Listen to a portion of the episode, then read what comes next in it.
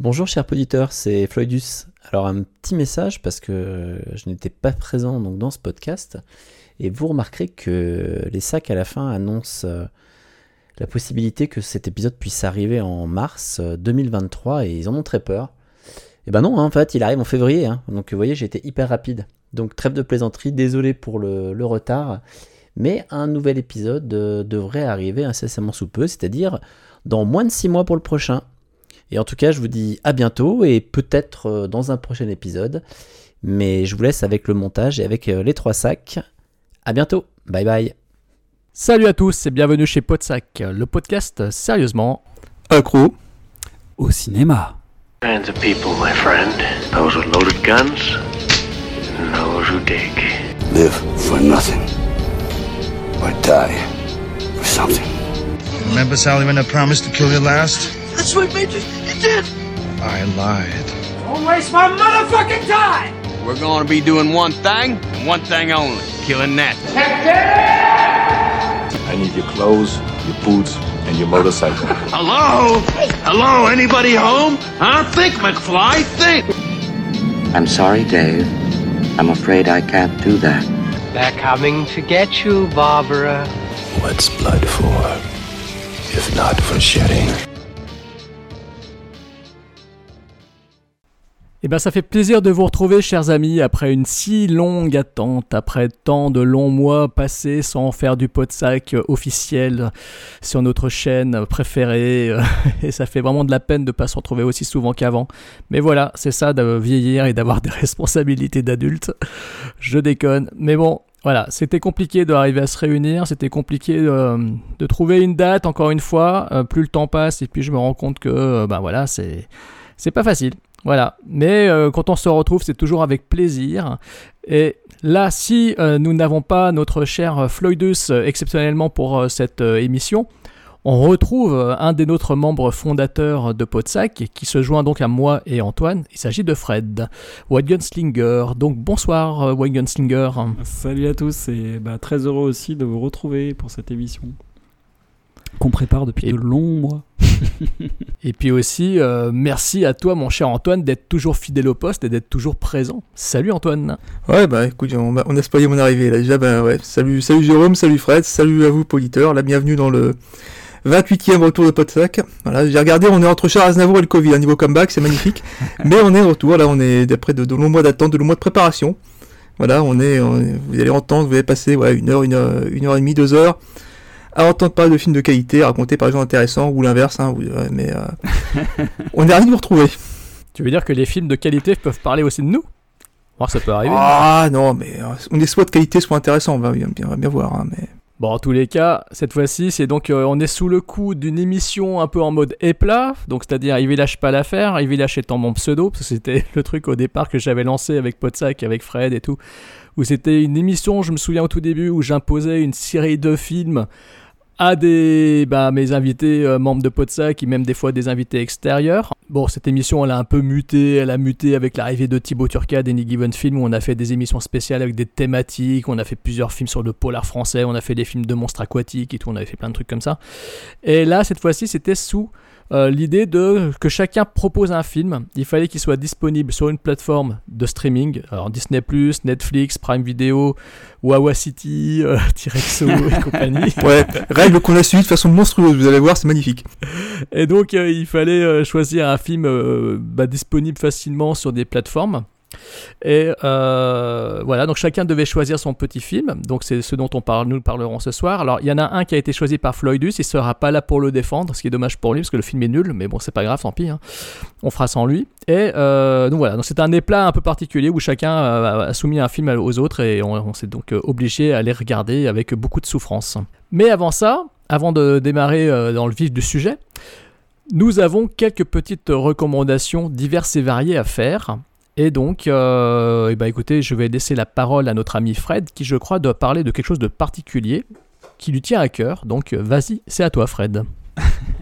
Alors ouais, je vais vous parler d'une série que j'ai découverte il y a quelques semaines, euh, qui comporte deux saisons. Il s'agit de la série Ted Lasso avec euh, Jaden Sudeikis. euh, Juno Temple aussi, et après quelques autres acteurs euh, moins connus. Euh, une série alors que j'ai vu pour des raisons euh, un peu euh, bizarres, c'est parce que euh, je suis accro à la PlayStation, hein, Jérôme, tu le sais, et chaque année je joue à un jeu bien connu qui s'appelle FIFA, et du coup, curieusement, cette fois-ci, ce jeu m'a- m'a dirigé vers une série. Pourquoi? Parce que dans cette série, dans ce jeu, pardon, ils ont intégré une équipe fictive qui est le AFC Richmond et euh, qui est coaché par un certain Ted Lasso. Et quand j'ai vu cette news, j'ai rien compris. Je me dis mais qu'est-ce que c'est que cette équipe? Ils ont modélisé les joueurs et tout. Je me dis mais qu'est-ce que c'est que ça? Et du coup j'ai farfouillé un peu pour découvrir que c'était une série qui passait sur Apple TV. Ça tombait bien, j'étais abonné sur euh, à Apple TV. Euh, donc j'ai pu regarder Ted Lasso et donc en fait c'est l'histoire d'un coach de, de NFL, de football américain, donc joué par Jason Sudeikis qui arbore une belle moustache et euh, qui va se retrouver euh, recruté par un club euh, de, de première ligue, donc de première division anglaise, donc de football anglais. Donc c'est un, championnat quand même phare au niveau européen. Donc il y a les Chelsea, Manchester City, Manchester United dans ce championnat que vous connaissez sûrement au moins deux noms.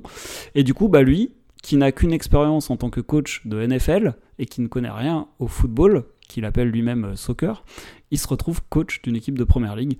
Donc ça va entraîner toute une tout un tas de catastrophes en série. et parce qu'en fait, euh, la vraie raison, c'est que euh, la propriétaire du club, elle a divorcé. Le club appartenait à son mari et elle veut euh, faire chier son mari et que le club coule en prenant des décisions un peu incongrues. Et bien évidemment, rien ne va se passer comme elle l'imagine. Et bah, Ted Lasso va essayer d'amener son American touch et son, son, style en Angleterre dans une équipe de football. Alors ça donne lieu à des séquences un peu ouais, absurdes, euh, assez marrantes. Et euh, bah, le personnage est très attachant. Bon après l'acteur on le connaît, il est, il est très bon. Donc on se prend vite au jeu, on voilà, c'est et puis alors après quand on connaît le football comme moi un petit peu, et bah du coup il y a plein de trucs qui, qui passent bien parce que alors c'est pas vous pouvez regarder Jérôme toi qui suis pas le foot, tu peux regarder parce qu'en fait ça ça parle de foot, ça évolue dans l'univers du football de haut niveau, mais on voit pas des matchs de foot, on voit voilà, ça se passe durant les entraînements, il y a des phases où euh, on voit des bribes de matchs, mais c'est pas du tout le sujet. Le sujet c'est les personnages, c'est surtout bah, le personnage du coach et puis même les, les- chaque joueur a son histoire, son évolution et euh, voilà, il y a tout un tas de personnages qui gravitent autour de, la, de celle qui fait la pub, enfin le marketing de, euh, de la présidente, du coach, euh, de- du deuxième entraîneur, de l'entraîneur adjoint, jusque à l'entraîneur assistant qui essaie de prendre du galon. Enfin voilà, il y a plein de choses. Et puis après, plein de petits trucs, des rivalités sportives que, qui existent vraiment dans le foot. Et tout ça, bah, ça fait un joyeux mélange qui est à la fois drôle, à la fois dramatique par moment, et qui est vraiment sympathique, qui est bien joué. Et voilà. Et en plus, et bah, à la fin, dans FIFA 23, je peux jouer avec cette équipe et avec ces joueurs. Donc c'est ça qui m'a fait marrer et qui est assez délirant. Et voilà pourquoi j'ai regardé. Et c'est quelque chose que. Voilà, une série, je vois, elle est notée 8,8 sur 10 sur l'IMDB quand même. Donc euh, c'est comme une bonne note. Euh, voilà, donc c'est une série que je recommande, qui est assez originale. Et euh, vous pouvez y aller même si vous, vous suivez pas le foot. Pensez ce que tu racontes à une série qui était avec euh, Dwayne euh, Johnson. Tu sais, sur le Ah oui. ici. Oui. Ah, Ballers. Voilà, c'est ça. Voilà. Ouais. Il me semblait que ça faisait penser à ça. Ouais, pas mal aussi. Et c'est- euh, oui, il paraît que c'est assez apprécié. Moi, j'ai jamais regardé. Hein. Je suis pas trop, comme dit Fred, je suis pas un grand fan euh, du genre euh, footballistique euh, au cinéma. Ça parle pas trop de, de football américain, en fait, ça parle plus de l'après. En fait, Ballers, je me souviens bien, c'est l'histoire de joueurs de football à la retraite, en fait, qui, Ouais. euh, bah, qui s'ennuient, en fait. Ils sont riches, ils s'ennuient et ils savent plus trop quoi faire ensuite, quoi. Et euh, c'est pas super bien vendu comme ça, mais c'est plutôt fun. Elle est plutôt fun.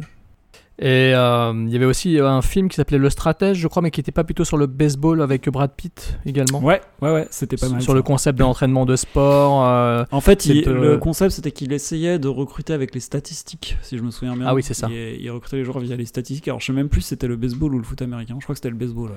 Je et, crois que c'est le euh, baseball, Et d'ailleurs, ouais. c'est marrant parce qu'aujourd'hui, il y a un club de foot, je sais plus lequel, qui a essayé de faire la même chose. de recruter des joueurs parce qu'ils ont peu de moyens. Et en fait, pour contourner ce problème de peu de moyens, parce que si t'as pas des millions pour recruter des grands joueurs, bah, ils les recrutaient selon les statistiques. Ils prenaient le meilleur passeur du championnat, je dis n'importe quoi, arménien, le meilleur buteur du championnat iranien, et, puis ils le mettaient tous dans le même club pour voir ce que ça donnait. Mais c'est vrai que Fred a raison de dire que je suis pas un grand euh, amateur de films de sport. J'en vois très peu souvent et bon, je sais pas, c'est voilà, c'est assez, je suis assez hermétique à ce genre-là. Mais même si j'ai beaucoup apprécié euh, Any Given Sunday d'Oliver Stone, par exemple, euh, qu'on avait dû voir ensemble. D'ailleurs, on avait dû le voir ensemble au cinéma, celui-là, non Euh, L'enfer du dimanche. Sûrement, vu l'année, sûrement, parce que c'était euh, quand on était étudiant, c'est bien possible. Ouais, il me semble. hein. En tout cas, moi j'ai Ouais, un bon souvenir aussi, ouais. Notamment de la fin.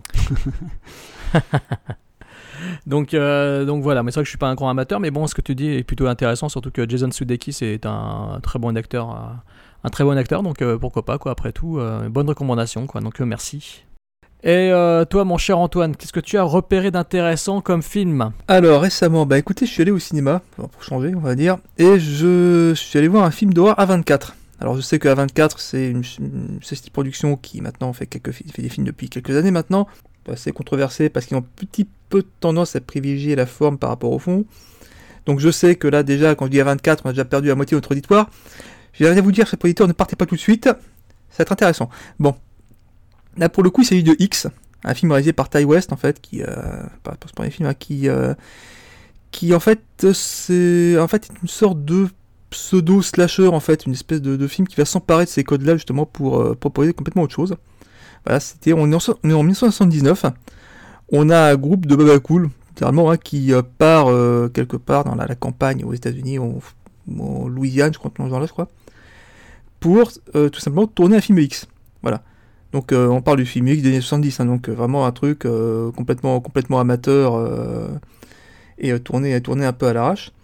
Et en fait, ils vont se faire surprendre par les fermiers qui les, qui les, qui les hébergent, et ça va dégénérer. Alors ça, raconter comme ça, ça paraît un peu, ça paraît un peu, un peu bateau comme ça, mais en fait, le film va vraiment aborder des sujets qui sont assez, certains sujets qui sont assez euh, inattendus en fait par rapport à ce qu'on pourrait attendre d'un sacheur euh, de base. Il y a vraiment des, thèmes euh, un peu, un peu, un peu, différents qui vont être mis sur le, sur le devant de la scène.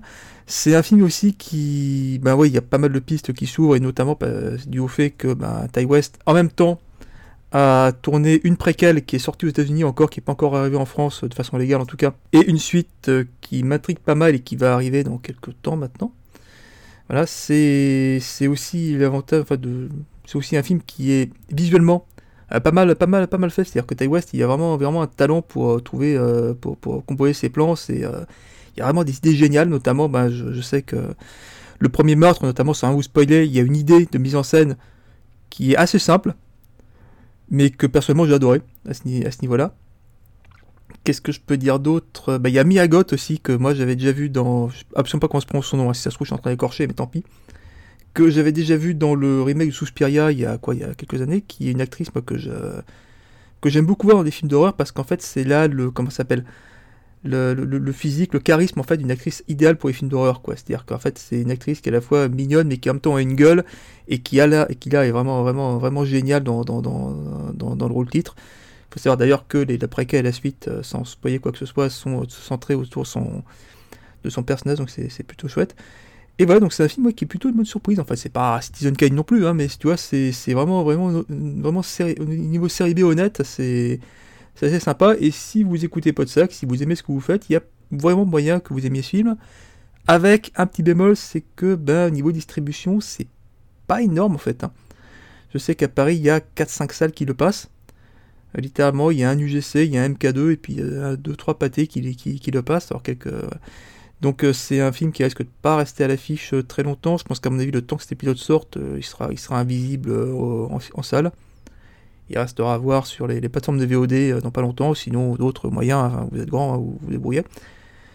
Et voilà, donc ouais, c'est une assez, bonne surprise en fait, on, va dire. Et puis euh, je, t'avoue que je suis assez impatient de assez impatient de, de, voir la suite, de voir quelles idées Ty West a encore en, en, réserve pour euh, développer un peu cette histoire-là. Et toi, je crois que tu as eu la suite, Jérôme, tu me disais? Alors déjà, moi j'aime bien Ty West, euh, même s'il fait des films... Enfin, j'aime bien Ty West, je le trouve sympathique. Euh, j'avais bien aimé House of the Devil et euh, the, Innkeepers, ainsi que mhm. The Sacrament, ces trois précédents films. J'ai pas vu, il en a fait un autre un western, mais je ne l'ai pas vu celui-là par contre. Je n'ai donc vu que ces trois films euh, d'épouvante qu'il a tourné euh, au départ et qui ont été d'ailleurs distribués en Blu-ray chez nous, chez TF1 Vidéo, si je me rappelle bien. C'était TF1 Vidéo qui les avait distribués en France.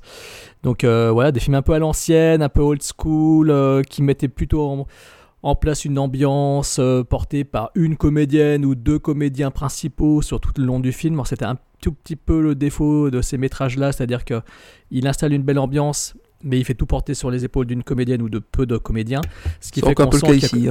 Voilà, c'est-à-dire qu'en fait dans ses premiers films on sentait quand même le manque de budget et ça c'était un peu dommage. Mais cependant, il arrivait à s'en sortir en créant une vraie ambiance de terreur assez belle. House of the Devil, euh, le film était porté totalement par Jocelyn Donahue. Et euh, le film arrivait à installer un climat d'angoisse oppressant et jusqu'à ce que ça arrive à la fin les, dans les 15 dernières minutes, ça soit vraiment, euh, voilà, ça soit vraiment insupportable. Et dans le bon sens du terme. Et dans euh, Innkeeper, c'est pareil aussi. Euh, j'aime bien Sarah Paxton et tout, mais voilà, c'est un film qui mettait plus, qui se voulait un peu une sorte de simili Shining euh, dans un hôtel, à jouer un petit peu avec l'histoire de fantômes, des jeunes qui veulent essayer de capter les sons de fantômes, capter des images et tout ça. Donc c'était un film qui jouait bien son rôle et mais qui là encore pâtissait d'un petit manque de rythme et un petit manque de moyens. C'est-à-dire qu'en fait, on se dit, mince, c'est dommage, il aurait eu plus de moyens dans ses films. Ça lui aurait permis d'avoir, euh, voilà, de, faire quelque chose d'encore plus fort, de plus puissant, quoi. Donc c'est toujours ce que j'ai reproché un peu à Taiwan jusqu'à présent, c'est un peu ça, quoi. Ce, manque de moyens, mais c'est pas sa faute, hein, c'est comme ça, quoi. Et après, j'ai lu ses interviews récentes. Effectivement, il s'est tourné vers la télévision après ses deux films euh, suivants, euh, Sacrament et le western. Là. Il s'est tourné vers la télévision avec succès. Il a tourné plein d'épisodes de séries qui marchent bien. Il s'est aguerri à ça. Il a tourné, il a enchaîné des épisodes, etc. Avant de revenir au cinéma avec ce projet porté par Mia Goss, parce qu'elle est co-scénariste, je, me rappelle bien. Euh, cette actrice au physique complètement particulier qui est à la fois belle et à la fois enfant euh, avec un museau, euh, un museau de gamine sur un corps de femme, ce qui fait que ça lui donne une sorte de dichotomie assez perturbante, je trouve, qui lui allait bien dans les films dans lesquels on aurait pu l'avoir joué, dans Susperia, tu l'as, tu l'as mentionné, de Luca Guadagnino, mais aussi euh, dans, il y a eu un remake avec Anya Taylor-Joy de Emma l'entremetteuse qui est sorti récemment sur Netflix, qui est très très bien. Je crois qu'il est sur Netflix. Ouais, vu celui-là, mais ouais. Alors, il est, je sais plus s'il est sur Netflix ou Disney+, Plus, je, me je mélange. Mais en tout cas, il y a un remake de Emma qui est pas mal du tout, mhm. grâce justement euh, à Anya Taylor-Joy et Mia Goss qui joue une une sorte de fausse ingénue un peu naïve euh, et elle le joue bah, super bien parce qu'en en fait elle porte la naïveté sur son physique, ça passe très très bien. Ah bah les deux en plus sont, sont assez, assez, assez, dans le même registre en plus. Hein. C'est que ce soit elle ou Annette Joy, en fait, c'est des actrices que j'ai pas forcément vu tout le temps dans des bons films, mais à chaque fois ont des films intéressants en fait. Je sais pas si tu vois ce que je veux dire. Ah ouais, totalement, hein, totalement. Et donc, euh, Miyagos euh, dans X, alors c'est un film que moi j'ai bien aimé, même si sur le coup j'étais en train de me dire, arrivé à la fin du film, en fait j'étais en mode, avec ma femme, on était en mode, euh, qu'est-ce que le film a raconté de nouveau au final? Parce que finalement, pas grand chose. Alors je sais pas si on peut écoute, il y a du sang, du cul, un croco, qu'est-ce que tu veux de plus Vraiment? Voilà, mais c'est des choses qu'on a déjà vues, ça. Ça singe Texas Chainsaw au plan près. Ah, complètement, ça c'est oui. Il y a des plans, voilà. Ça singe, il y a un côté crocodile de la mort. Encore une fois, Toby Hooper est donc clairement au centre de l'influence certaine de Ty West. Toby Hooper est vraiment le maître étalon de son métrage. Euh, ce qui fait que le film est génial, c'est que les personnages ne sont pas antipathiques. Ils sont très sympathiques. Aucun d'ailleurs. Hein. Aucun n'est antipathique. Contrairement à tous les slashers classiques, on n'a pas des têtes à claque à la con. On a des personnages qui sont cons, euh, qui sont censés, pardon, qui sont censés et super bien joué. Personnellement, je les trouve très bien joués. On a Martin Anderson, euh, Brittany Snow, voilà, ils sont tous très bien. Que ce soit les personnages principaux ou même les antagonistes, en fait. Euh, c'est-à-dire qu'il n'y en a aucun qui est. Euh, les antagonistes sont plutôt réussis, je trouve, en fait. C'est ça, c'est ça, exactement. Et donc, ça fait que. C'est vraiment, intéressant, en fait, à ce niveau-là. Et il maintient l'intérêt du spectateur, il, maintient notre intérêt grâce à cette belle interprétation des personnages plutôt bien décrits. Voilà, c'est juste que le, fond de l'histoire en soi, n'a rien d'exceptionnellement original. Moi, je m'attendais vraiment à avoir des surprises. Il n'y a pas de twist, il n'y a rien de surprenant. Si ce n'est un détail par rapport à l'interprète de la vieille dame et de l'héroïne. Et je ne sais pas si euh, ça a été spoilé. Euh, On peut le dire. Bah, je crois que dans l'IMDB, dans l'IMDB, c'est marqué hein, qu'elle joue les, deux personnages. Hein. Voilà. En fait, Miyagos joue le rôle de la vieille et joue le rôle de la jeune. Donc. Voilà. Cela, donc explique pourquoi derrière, quand il a tourné effectivement en parallèle Pearl, qui raconte donc la jeunesse de la vieille dame, c'est donc évidemment Miyagos qui joue le rôle. Donc on, je l'ai regardé il y a pas plus tard qu'il y a 3 jours, je crois 3-4 jours. Mhm. Et euh, cette fois-ci, on est dans un film qui se veut plus, euh, alors pas pagan horror, etc., plus drame rural, glauque. On est plus dans psychose. Euh, mhm. Il y a carrément des idées qui singent. On est plus l'influence, là, cette fois-ci, c'est Hitchcock. C'est Hitchcock euh, avec un côté Terrence Malick, ça va faire peur à Fred ça. Euh, c'est-à-dire que j'ai, dans ma tête, je pensais beaucoup à La Balade sauvage, euh, le premier film de Terrence Malick, au niveau de la lumière, etc. Il y a des, de très belles idées de mise en scène aussi, encore une fois. Et Miyagos porte tout le film sur ses épaules. Donc c'est assez incroyable. Après, voilà, l'histoire se déroule, elle se suit. Il y a toujours ce côté malaisant. Il y a ça aussi dans X et dans Pearl, c'est très malaisant. On est très mal, à, très mal à l'aise pendant toute la projection. Et dans Pearl, ça va encore plus loin dans le malaise. Euh, c'est très perturbant jusqu'à euh, ce plan fixe final euh, totalement ahurissant, qui d'ailleurs a, a été repris sur les photos d'exploitation de certaines affiches du film aux États-Unis. Le visage de Miyagos en train de sourire avec un sourire forcé, écar- écarquillé, des yeux écarquillés. C'est la- c'est l'affiche, euh, oui. je crois que Ouais, l'affiche, bah, c'est une des affiches que l'on voit. Voilà. Et, il y a un euh, monologue visiblement qui clôt le truc. Enfin, on m'a on m'a un peu spoilé le truc. euh, bah, enfin, on m'a un peu pas raconté. Oui. Et, et donc, et donc voilà, donc le, le film bah, forcément s'inscrit dans une trilogie, donc ça fait un tout. De toute façon, ce film, quelque, enfin c'est ce sont- c'est une trilogie qui s'inscrit dans une sorte de concept de de série quelque part, comme ils ont fait un peu sur Netflix avec Fair Street euh, 1994, 1984 et 1666 là. Bon, J'ai l'impression qu'on est un peu dans une sorte de concept identique, c'est-à-dire c'est ces trois films qui vont s'imbriquer euh, l'avant, le présent et l'après. C'est ça, c'est euh, c'est un, un- triptyque qui a été conçu comme ça. ou quoi C'est vrai que c'est vrai que moi en plus j'avais vu X sans savoir qu'il y avait des suites qui étaient prévues. Et c'est vrai que je Bah, trouvais ça a que été la surprise. semblait. hein. Il la l'avait pas annoncé. la fin euh, il l'avait peu- pas annoncé tout de suite. hein.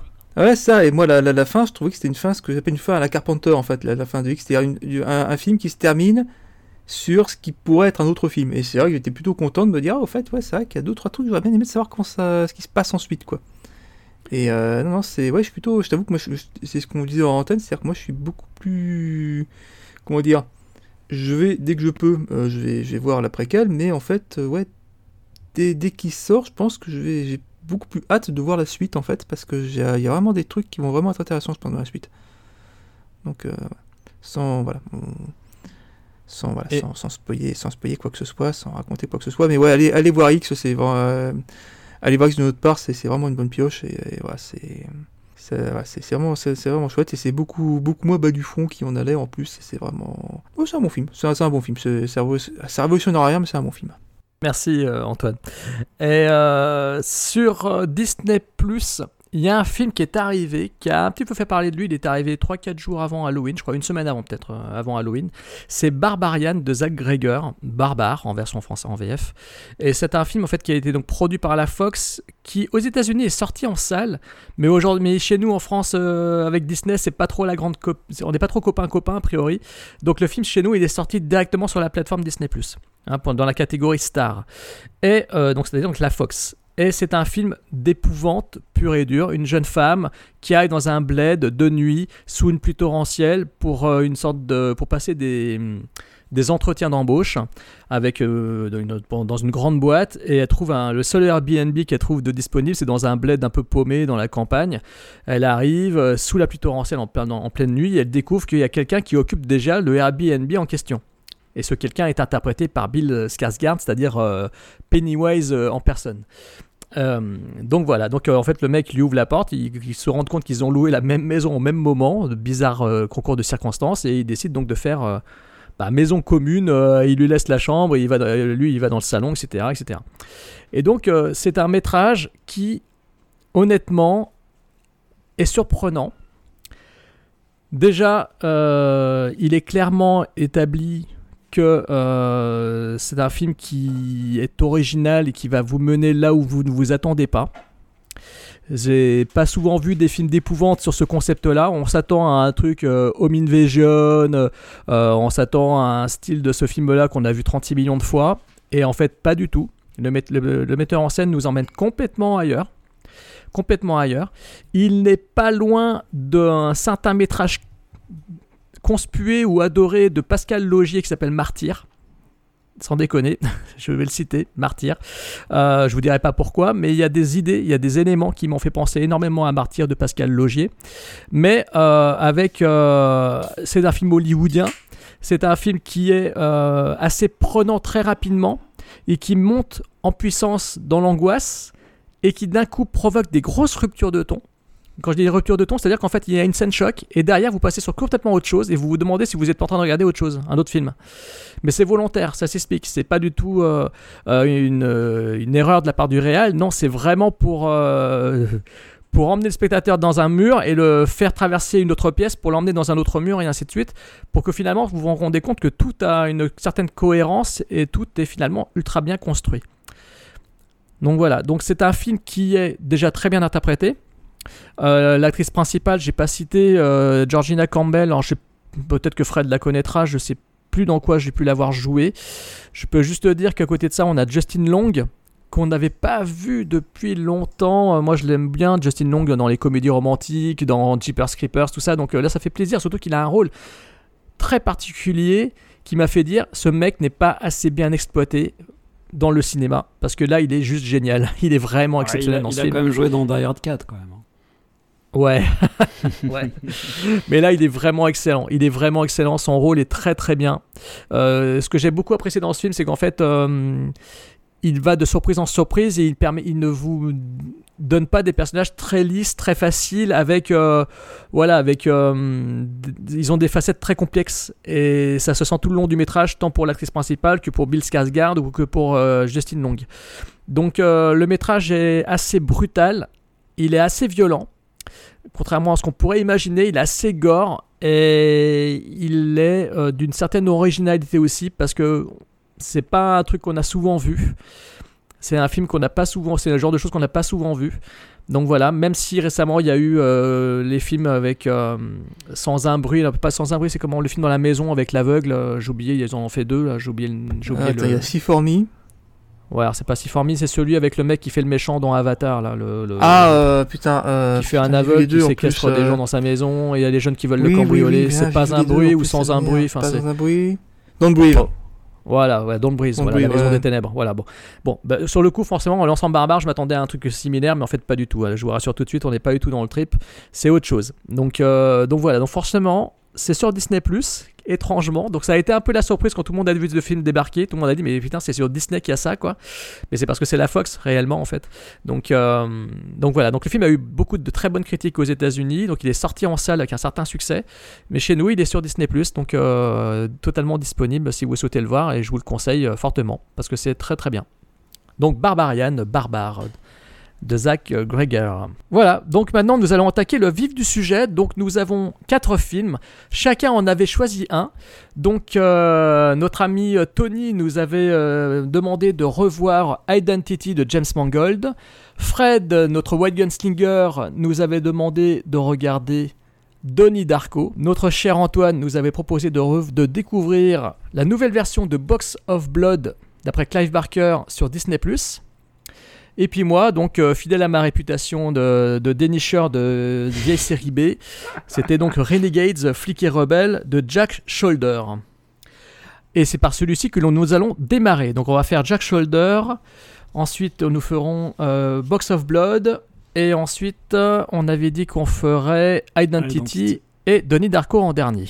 Donc mon cher Fred, je vais te laisser faire ta traditionnelle petite présentation pour notamment Flic et rebelle de Jack Shoulder. Alors, Kiefer Sutherland et Lou Diamonds Phillips se retrouvent entre deux Young Guns pour un tandem concept phare des années 80, le buddy movie entre deux personnages que tout sépare, qui ont des buts bien différents, mais qui vont devoir s'entraider sur une même affaire et s'allier contre un ennemi commun. Kiefer étant pourvu d'une moustache dont Jérôme raffole, Lou d'une lance sacrée à propos de laquelle Jérôme fantasme, ce pur produit des années 80 avait tout pour lui plaire. Rien de tel que de suivre un Kiefer Sutherland résister à une folle blessure la moitié du film, et capable quand même de se battre comme un enragé, aux côtés d'un Lou Diamond Phillips très sérieusement engagé sur le sentier de la guerre pour retrouver sa putain de lance. Alors donc il s'agit, comme Fred l'a dit, euh, d'un film tourné entre deux Young Guns, entre le film culte et la mauvaise séquelle réalisée par Geoff Murphy à l'époque. euh, euh, donc voilà, sur la, jeunesse de Billy the Kid. Et donc deux westerns que j'aime bien quand même. hein. Franchement, ce sont deux westerns que j'aime bien, qui m'avaient pas plu quand j'étais ado. Bizarrement, ce sont des films que j'ai découverts, Young Guns 1 et 2, ce sont des films que j'ai découverts sur le tard. Enfin, que j'ai découvert, que j'ai ah, que j'ai su apprécier sur le tard. Donc euh, voilà, et Renegade est arrivé entre les deux, et effectivement, on est dans la fin du buddy movie, la fin de la grande euh, période phare du buddy movie. On est vraiment euh, est à la fin des années 80.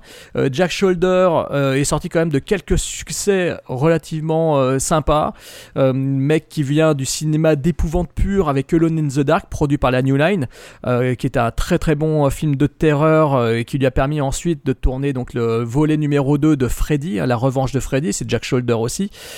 Et surtout, un de mes films favoris of all times, The Hidden, Grand Prix d'Avoria euh, sa sortie. Je suis fan de The Hidden, euh, absolu. J'attends une sortie Blu-ray en France ou je ne sais pas, ou en 4K. Je comprends pas pourquoi The Hidden ne sort pas, bordel, c'est n'importe quoi. C'est improbable que ce chef-d'œuvre ne sorte pas en salle. Et donc, euh, voilà, donc Jack Schroeder arrive sur ce projet écrit par un mec qui a bossé sur quelques épisodes de MacGyver et de Stargate, la série, une autre série avec Richard Dean Anderson donc euh, David Rich, qui a pas dû faire fortune malheureusement malgré son nom, et euh, il a donc pondu le script de ce film Flic et rebelle, où donc un flic euh, un peu borderline va faire équipe avec un jeune indien, amérindien, donc Kiefer Sutherland d'un côté et, Lou Diamond Phillips de l'autre. Ils vont se retrouver alliés avec. alors c'est marrant parce que les deux se sont retrouvés sur Young Guns, mais il y a une jeune femme qui se retrouve aussi au casting, et ça c'est marrant aussi, je trouve, Fred. tu l'as oublié d'ailleurs, c'est Jimmy Gertz qui jouait dans Génération Perdue également, qui était le Love ah. Interest de Jason Patrick, euh, ex-copine de Kiefer Sutherland, donc dans le film de vampire Génération Perdue. Donc euh, c'est marrant parce qu'en fait tous les trois euh, se retrouvent dans des films ils étaient ensemble dans d'autres films et ils se retrouvent ici dans celui-ci, euh, tous les trois réunis. Donc je trouve ça assez marrant. Mm. Et face à eux, parmi les méchants, on a T-Bag euh, de Prison Break, c'est-à-dire Robert Knepper, le méchant de Transporter 3 et, de Prison Break, de la série Prison Break. Donc euh, l'acteur avec une gueule pas possible qui était là relativement plus jeune, évidemment. Et donc voilà. Donc un film, un polar buddy movie, donc, mais en fin de parcours. Hein, vraiment, la fin de parcours, les armes fatales sont passées par là, les 48 heures, 48 euh, heures de plus sont passées par là, et on arrive donc euh, à la fin, euh, au moment de l'essoufflement du buddy movie. Jack Schroeder avait réussi à, insuffler un souffle certain à The Hidden, qui lui aussi était un buddy movie quelque part, mais euh, il avait réussi à, insuffler du sang neuf dans The Hidden parce qu'il y avait le côté fantastique, épouvante SF, euh, un peu comme plus tard il y aura avec Futur Immédiat Los Angeles, mais dans The Hidden euh, c'était du pur polar avec des scènes d'action complètement folles. je ne sais pas si tout le monde s'en rappelle, mais les 15 premières minutes de The Hidden c'est une longue poursuite dingue, non-stop, où il y a des voitures qui volent en l'air, il y a des gens renversés en, en chaise roulante, enfin c'est du gros bordel pendant un quart d'heure. D'heure introductif de The Hidden, enfin j'exagère peut-être en disant un quart d'heure, ça doit être 8, 7, 8 minutes, mais la scène d'introduction de The Hidden est juste hallucinante. Et le film se révélait être un, buddy movie euh, finalement euh, boosté par le concept SF qu'il proposait. Alors que dans Flick et Rebelle, c'est peut-être son petit défaut, c'est que euh, bah, ça se contente d'être un, un, buddy movie un, un, buddy movie. Fred, il me fait, il se moque de moi quand je dis petit défaut. ça se révèle être un buddy movie simplement comme il y a déjà eu plusieurs buddy movies avant celui-ci. Mais, je dis bien mais, j'ai découvert ce film sur le tard, par pur hasard, hein, parce qu'en fait, euh, c'est quand à l'époque j'allais sur Tirexo chercher des films introuvables en Blu-ray ou DVD en France. Je tombe sur ce film et je me rappelle de son existence en voyant sa fiche sur euh, Tirexo, le site de téléchargement illégal qui est tombé il y a quelques mois de ça. Et je me dis, tiens, euh, bah eh, vas-y, il il est, nulle part, on le trouve pas, je vais me le choper, je vais regarder ce truc. Et donc je l'ai regardé, donc en qualité de DVD RIP et tout. Et en le matin, je me dis, mais en fait, non, putain, c'est trop cool, je prends trop mon pied devant, quoi, en fait. J'ai pris mon pied, je j'avoue, j'ai pris mon pied devant ce film, je me suis éclaté devant ce métrage. J'étais super à la fête, quoi. Déjà, j'adore, euh, j'adorais, euh, bah, la VF, elle était exceptionnelle, déjà. Et euh, j'adore la gouaille de Kiefer Sutherland, qui est on fire pendant tout le film. Il est génial dedans. Donc, je le trouve exceptionnel avec sa moustache. Il est, il est à fond, il est à fond, il est énervé, il est vénère, et comme dit Fred, même blessé, il continue à se battre et tout.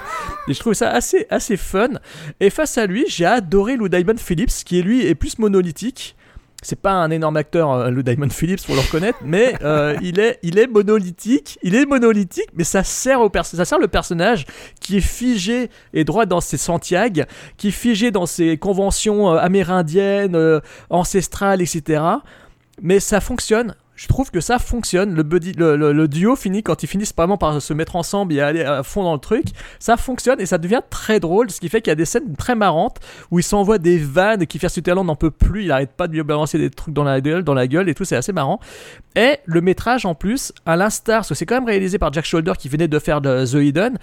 Et en fait, on a la même, euh, la même énergie dans les scènes d'action Euh, c'est une série B, évidemment, c'est pas un gros film de studio, mais comme dans The Hidden, il y a une énergie certaine, il y a des scènes d'action assez marrantes, assez fun, ça va assez vite, je trouve.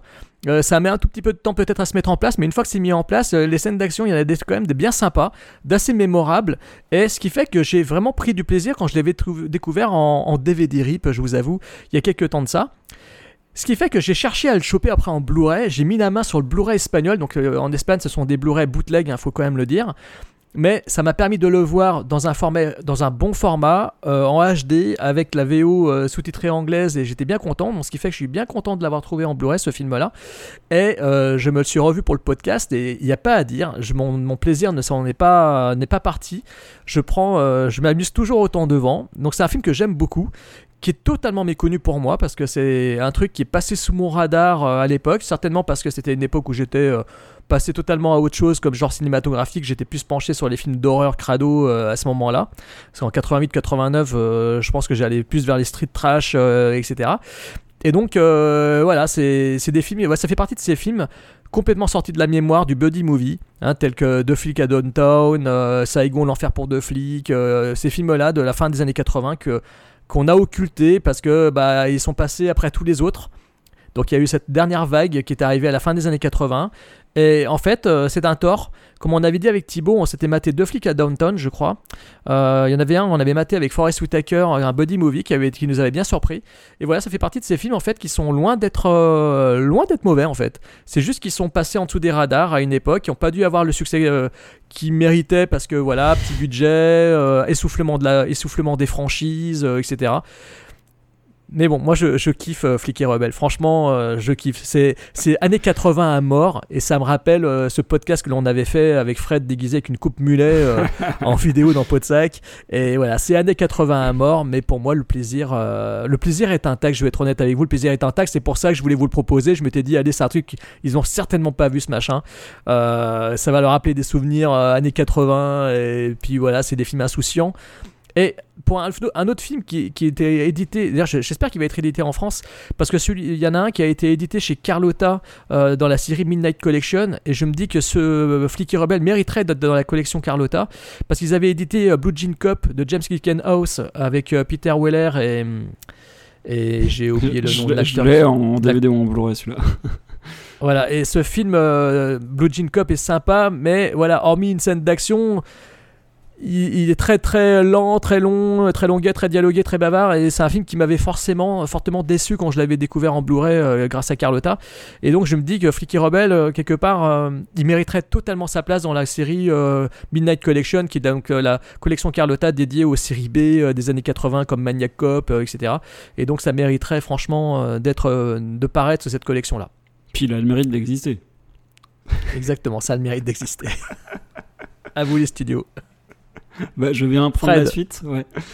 Alors non, j'ai rigolé un peu quand, euh, même si on m'entendait pas forcément rire, quand Jérôme euh, faisait les éloges de ce film. Alors en fait, le truc qui est compliqué avec ce film, c'est que euh, il est très très ancré dans son époque. Pour moi, bah, tu l'as dit, Jérôme, on l'a dit, c'est vraiment un buddy movie des années 80, même s'il date de la fin des années 80.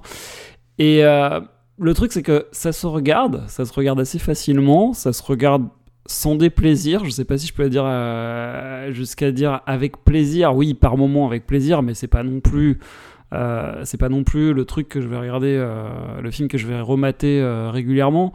Maintenant, je me dis, qu'est-ce qui reste de ce film 33 ans après sa sortie? Bon, je sais pas, parce qu'il y a tellement de films qui sont passés par là avant, après, que du coup, bon, c'est pas très original, c'est très conventionnel dans sa forme, malgré quelques dialogues, quelques, euh, joutes verbales et tout, euh, qui sont assez, assez marquantes et qui sont marrantes. Mais euh, je me demande aujourd'hui qui pourrait, aujourd'hui en 2022, regarder ce film sérieusement de bout en bout, à part un vieux podcaster ciné comme nous? je sais pas. Bon, je retiens quand même quelques belles, quelques belles bagarres, la belle moustache de Kiefer, on en a déjà parlé. Mais après, j'avoue que le scénario, les personnages, ça m'a pas vraiment fasciné. Et je me suis même demandé, Jérôme, si j'avais déjà vu ce film ou pas. Je suis pas arrivé à savoir. Parce que il est possible que j'ai déjà vu, parce que j'ai vu pas mal de films avec Kiefer Sutherland, mais celui-là, j'ai eu un doute. Donc c'est une preuve qui m'a pas trop marqué non plus. Et si je l'ai vu par le passé, il m'a pas marqué non plus. Mais ça se regarde. Je pourrais pas le conseiller aujourd'hui, mais on va dire que ça se regarde. Ouais, je suis d'accord avec vous deux pour dire que ouais, ce film c'est un peu une capsule temporelle en fait. C'est le témoin d'une époque où euh, d'une mode en fait, pour le pour le body movie qui avait été porté par certains films genre L'arme fa- L'arme fatale ou autre. euh, un genre qui avait déjà été un petit peu parodié à l'époque. Je me souviens Double Détente par exemple, avec Schwarzenegger et Bellucci par exemple, qui était euh, qui justement reprenait ces codes-là pour s'en moquer un peu.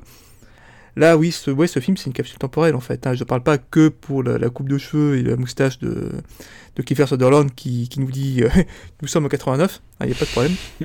Mais c'est vrai que c'est un film qui, en fait, c'est vrai qu'il a un peu le défaut de rester dans les clous, en fait.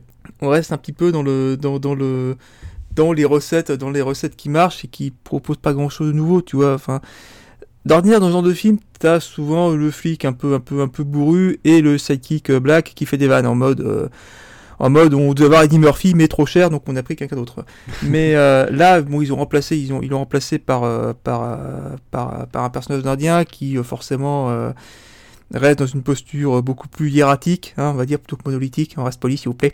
Bon. Mais euh, voilà, le côté un peu pince sans rire du type qui en a vu tellement, qui a tellement pris dans sa gueule qu'en fait, bon bah c'est pas c'est pas un guignol avec une moustache qui, qui essaie de dérider, qui va qui va forcément euh, bouger quoi que ce soit. T'as ouais, t'as un scénario qui. Enfin, moi je t'avoue que toi on parlait des, méchants tout à l'heure, moi je t'avoue que le méchant du film est un peu fait sortir en fait parce que justement c'est. Le mec, le, mec, en fait, est trop méchant pour son propre bien. En fait, tu comprends pas comment un type pareil a pas pu se faire buter en 20 secondes. C'est-à-dire que c'est un mec, c'est littéralement, je spoil rien, cher auditeur, mais faut s'imaginer que c'est vraiment un type, c'est le méchant caricatural, le type qui tue d'abord et qui réfléchit ensuite. Et c'est, c'est, voilà, j'ai du mal à le voir comme un public, public, public numéro un. Enfin, dans un monde normal, le mec aurait déjà pris une prune depuis, euh, depuis un pruneau depuis, depuis belle lurette, quoi. que juste avant, il y a eu euh, William Forsythe dans Justice Sauvage face à Steven Seagal. Et le mec, euh, tout le long du film, il passe son temps à massacrer des gens innocents dans la rue euh, au, moins, au moindre pet de travers. Quoi. On parlera du réalisme dans les films de Steven Seagal, si vous pas d'inconvénient. C'est un peu différent. Et de la recherche, et de la, de la recherche sur la psychologie des personnages dans ce chez Monsieur. Ouais, mais tu vois, t'as tout l'arc avec la lance aussi, complètement artificiel. Voilà, la lance, honnêtement, le mec la vole, on sait pas pourquoi. Je sais pas pourquoi. Alors, soit j'ai raté un truc, je suis un gros bourrin, et dans ce cas-là, je vous laisse m'expliquer, il a pas de problème. Hein et on coupera ça au montage pour pas que je passe pas trop pour un con. Mais euh, techniquement, voilà, je, à part servir de prétexte pour que pour que les, les, les deux les, deux les deux héros euh, bossent ensemble, j'ai pas forcément le voilà, j'ai pas j'ai pas j'ai pas j'ai pas vraiment compris en fait. Et euh, donc c'est ouais, MacGuffin, c'est non, t'as raison, c'est un prétexte. Le- L'objet Ah oui, sert non, de, littéralement de prétexte complet, hein. pour faire avancer Mais- l'intrigue, mais pas plus que n'importe quel MacGuffin dans n'importe quel film de, de Ah mais j'ai pas, j'ai euh, pas dit qu'il y avait monopole, j'ai dit juste que là pour le coup le MacGuffin il est énorme quoi. C'est ouais, c'est un film c'est un film sympa mais qui apporte pas ouais, qui apporte pas pas grand-chose de nouveau et c'est vrai, c'est vraiment c'est un body movie pour euh, pour pour, pour collectionneur, on va dire. Bien pour moi, parce que je suis un putain de collectionneur. je suis un sac à Blu-ray, comme disait Fred euh, à l'époque, au début de la sortie des Blu-ray. On allait acheter des bons petits Blu-ray à boulanger. Chez le boulanger. Donc, euh, bah, écoutez, on va passer au film suivant. Donc, euh, bah, désolé hein, pour Renegades, les amis, hein, je vous ai imposé un film un peu dur. Oh, ça va, c'est pas on a on a vu pire propos de sac hein. Et on Euh, verra pire encore, je vous promets. Alors justement, on va enchaîner avec euh, donc euh, la recommandation d'Antoine, c'est-à-dire Box, Ah, merci, Books of Blood, que Voilà. je vais laisser Fred de présenter, s'il te plaît. Oui. Alors, Books of Blood, étonnant choix que ce film, qui met en vedette une ado rejetée par son entourage suite à des facultés plus ou moins paranormales. Qui parmi les sacs pourrait bien avoir envie de se plonger dans un film horrifique avec une ado aux tendances fric? Jérôme? Antoine? Hmm. Ce film aux allures de téléfilm de luxe nous plonge en deux actes dans un univers particulier dans lequel certains personnages semblent juste vouloir s'échapper de leur environnement quand d'autres se lancent à la recherche d'un livre qui par moments semble très important et à d'autres moments passe totalement au second plan. Voilà ce que je pouvais dire pour présenter ce petit bijou. Alors petit bijou, donc euh, réalise, écrit et réalisé par Brannon Braga, qui est un mec qui a bossé sur énormément de séries, euh, producteur sur beaucoup de séries télé comme Orville, Flash Forward, Terra Nova, 24 heures chrono, Star et beaucoup de séries Star Trek aussi, Putain, Enterprise. Voyager. Donc un mec qui vient de la télévision et qui a une, un, un bras, euh, enfin euh, voilà, il a, il a vraiment de l'influence. hein. Le mec, il a produit je ne sais combien d'épisodes de grosses séries télé à succès. Et euh, il a coécrit ce film avec un mec qui n'est pas un inconnu. Euh, bah, il s'appelle Adam Simon, euh, Adam le, co-scénariste de ce film, euh, qui est donc un mec qui vient de chez Corman. C'est le mec qui a réalisé notamment le, le avec Bill Pullman, hein, pas le Branded de Peter Jackson, et qui avait aussi réalisé le premier Carnosaur, donc la version Corman de Jurassic Park, très fauché. Euh, il a aussi réalisé des films érotiques euh, comme Body Chemistry euh, 2. Mais voilà, donc euh, Adam Simon euh, est un mec qui vient de l'écurie Corman. Donc qu'est-ce que font un mec qui vient de chez Corman avec euh, un mec qui vient de série télé de luxe? Eh ben, ils font une adaptation de Clive Barker, donc le romancier anglais à l'origine de Hellraiser, de Livres de sang, de Dread. Parce que oui, oui, oui, les livres de sang, qu'est-ce que c'est? Les livres de sang, c'est une série de, de, ce sont des recueils de nouvelles. Il y en a eu six, je crois en tout. Ah Euh, ouais, chez six, nous, ouais, ils- écrit, écrit en deux ans. voilà, et chez nous, ils sont sortis chez J'ai lu. Moi, j'en ai 3-4 euh, exemplaires à la Ouais, maison. ouais. Euh, ils sont sortis chez J'ai lu.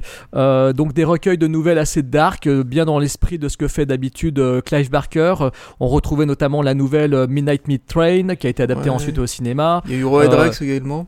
Voilà, exactement. Voilà, il y a, Euh, y y a quelques nouvelles un peu plus légères, on vous rassure, mais ouais, ça reste quand même assez. oui. Et puis il y en avait aussi reste. dans lequel on retrouvait son détective privé Harry Damour, qui est donc au cœur de un des films de Clive Barker, euh, qui était Ouais, Lord of. Illusions, ouais.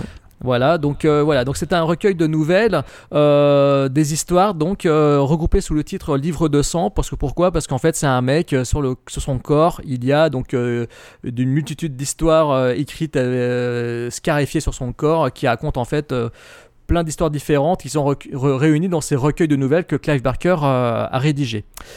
Il y avait donc déjà eu une adaptation de Livre de sang. Une adaptation avec euh, le, réalisée par euh, le compositeur euh, John Harrison, le mec qui avait fait, euh, qui avait participé, à, la- qui avait fait la musique de Creepshow et qui avait réalisé Dark Side, Tales of the, Dark Side, euh, le film qui a eu le Grand Prix d'Avaria dans les années 90. Et donc, ce compositeur-réalisateur avait donc réalisé la première, enfin la, la première adaptation de Livre de sang. Euh, ce film, vous pouvez le trouver, je pense, euh, ce livre de sang là, vous pouvez le trouver encore en Blu-ray chez Metropolitan Film Export, certainement dans des solderies, dans des magasins d'occasion. C'était une adaptation assez intéressante, très assez fidèle aussi à l'esprit Clive Barker. Euh, série B pure et dure.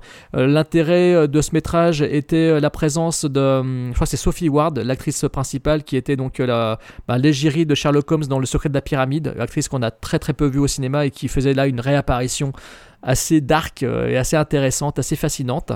Donc voilà, euh, pour dire que le livre de sang a donc euh, déjà été adapté au cinéma. Et là, donc c'est une nouvelle adaptation qui est donc apparue chez la plateforme, sur la plateforme Hulu, Hulu avant d'atterrir sur Disney chez nous. Sur Disney Au casting, on a Anna Friel, qui est une actrice qu'on a vue dans Prisonnier du Temps, de Richard Donner, ou dans Limitless avec euh, Bradley Cooper.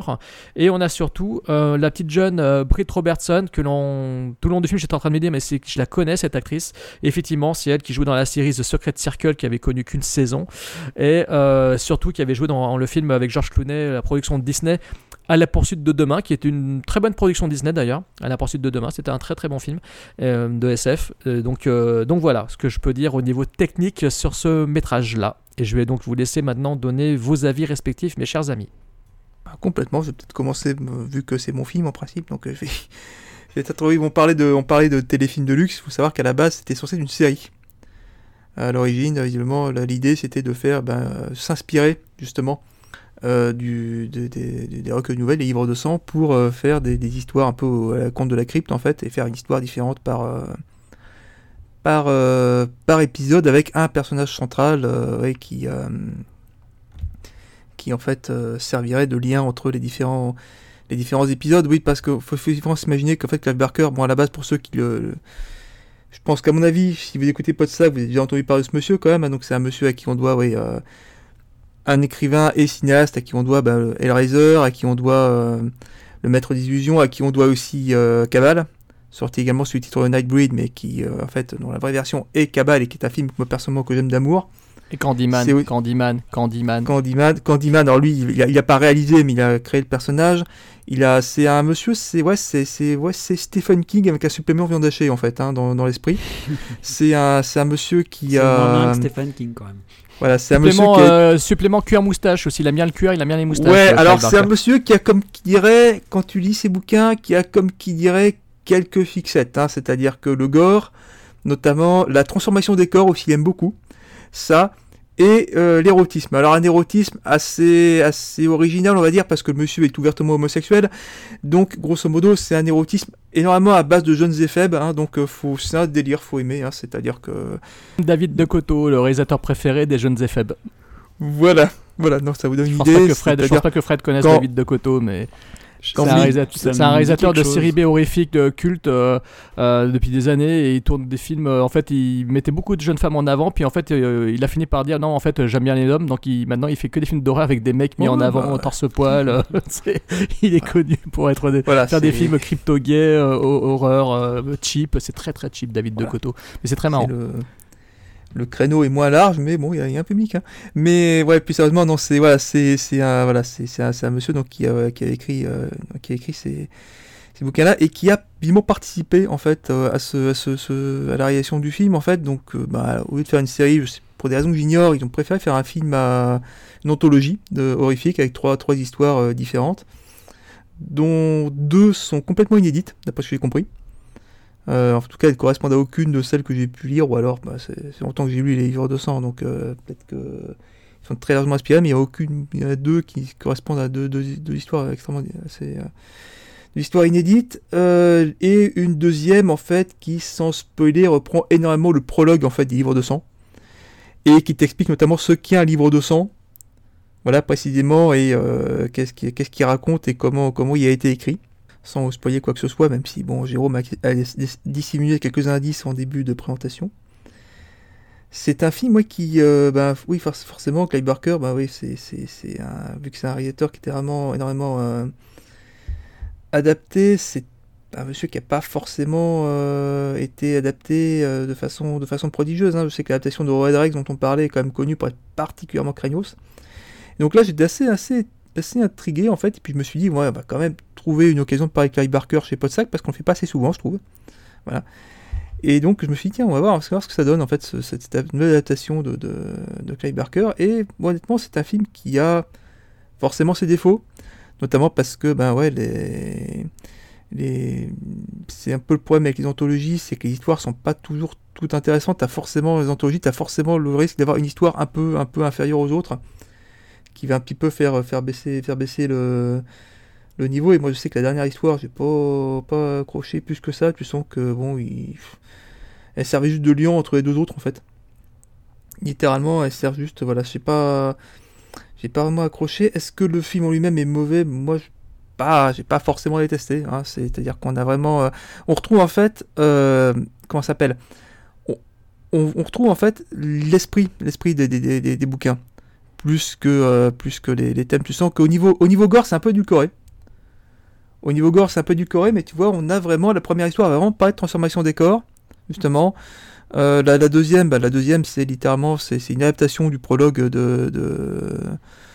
du premier. Et en fait, voilà, on est vraiment dans, cette espèce de volonté de respecter de respecter respecter un peu l'œuvre originale, tout en gardant le ton qu'on pourrait trouver dans des des séries américaines fantastiques, notamment le fait il y a une espèce de twist d'ailleurs sur le personnage, euh, principal de la première histoire qui apparaît dans la, troisième. En fait, il faut s'imaginer qu'en fait, on, se demande, où euh, ils, ont, eu l'idée. Il y a une histoire entre elle et son copain euh, qui est assez, intrigante, qui marque un peu quand même.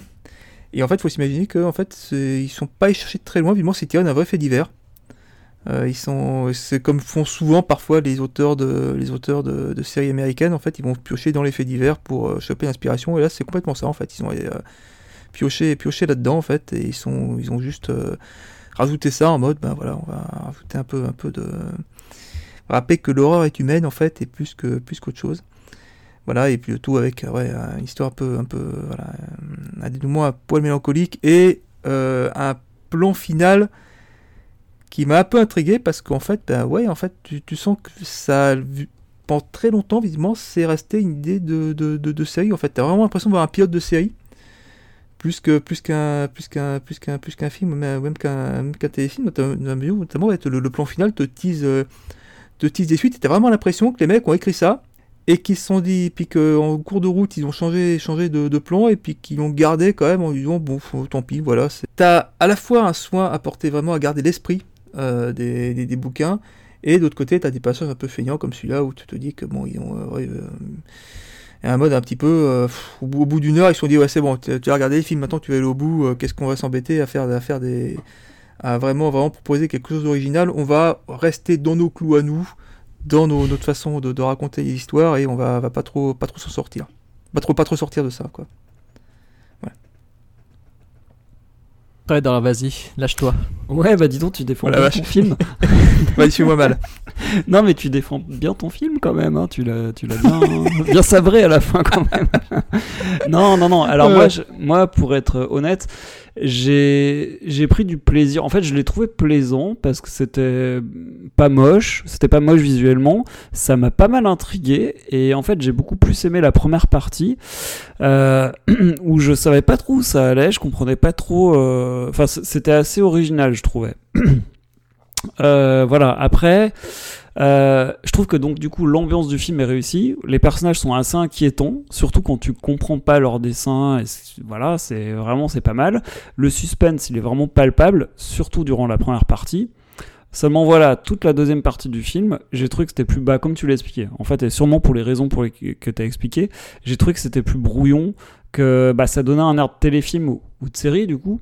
Euh, et puis moi, la conclusion, bah, j'ai trouvé que c'était trop grand guignolesque, grand guignolesque, euh, que c'était pas très crédible. Et, euh, et bon, on peut pas spoiler, mais le, le choix du personnage principal à la fin, euh, Ouais, tu sens, tu sens, tu sens que les mecs se sont dit un film d'horreur doit se terminer comme ça, donc on va faire comme ça en fait.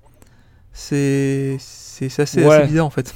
Ouais, mais alors le problème c'est que c'est pas c'est pas très c'est pas très crédible. Autant il y a une scène à la moitié du film qui m'a vraiment vraiment tenu en haleine et que j'ai adoré. Mais alors là à la fin, moi je veux bien qu'il y ait un twist, mais là j'ai pas compris quoi. Enfin genre je l'ai compris, mais je dans l'esprit je le comprends, mais qui ferait ce choix-là? Même elle avec les problèmes qu'elle a, je vois pas pourquoi elle fait ce choix-là. Elle a aucune pour moi, elle a aucune raison logique de faire ce choix-là. Alors, c'est très difficile d'en parler sans spoiler. Je vais pas m'apesantir là-dessus parce que les auditeurs qui n'ont pas encore vu le film, ils vont rien comprendre à ce que je dis. Bah, si vous voyez le film, vous comprendrez. euh, en le voyant, vous repenserez à ce que j'ai dit, vous comprendrez. Voilà, du coup, je reste un peu sur ce, sur ce truc-là.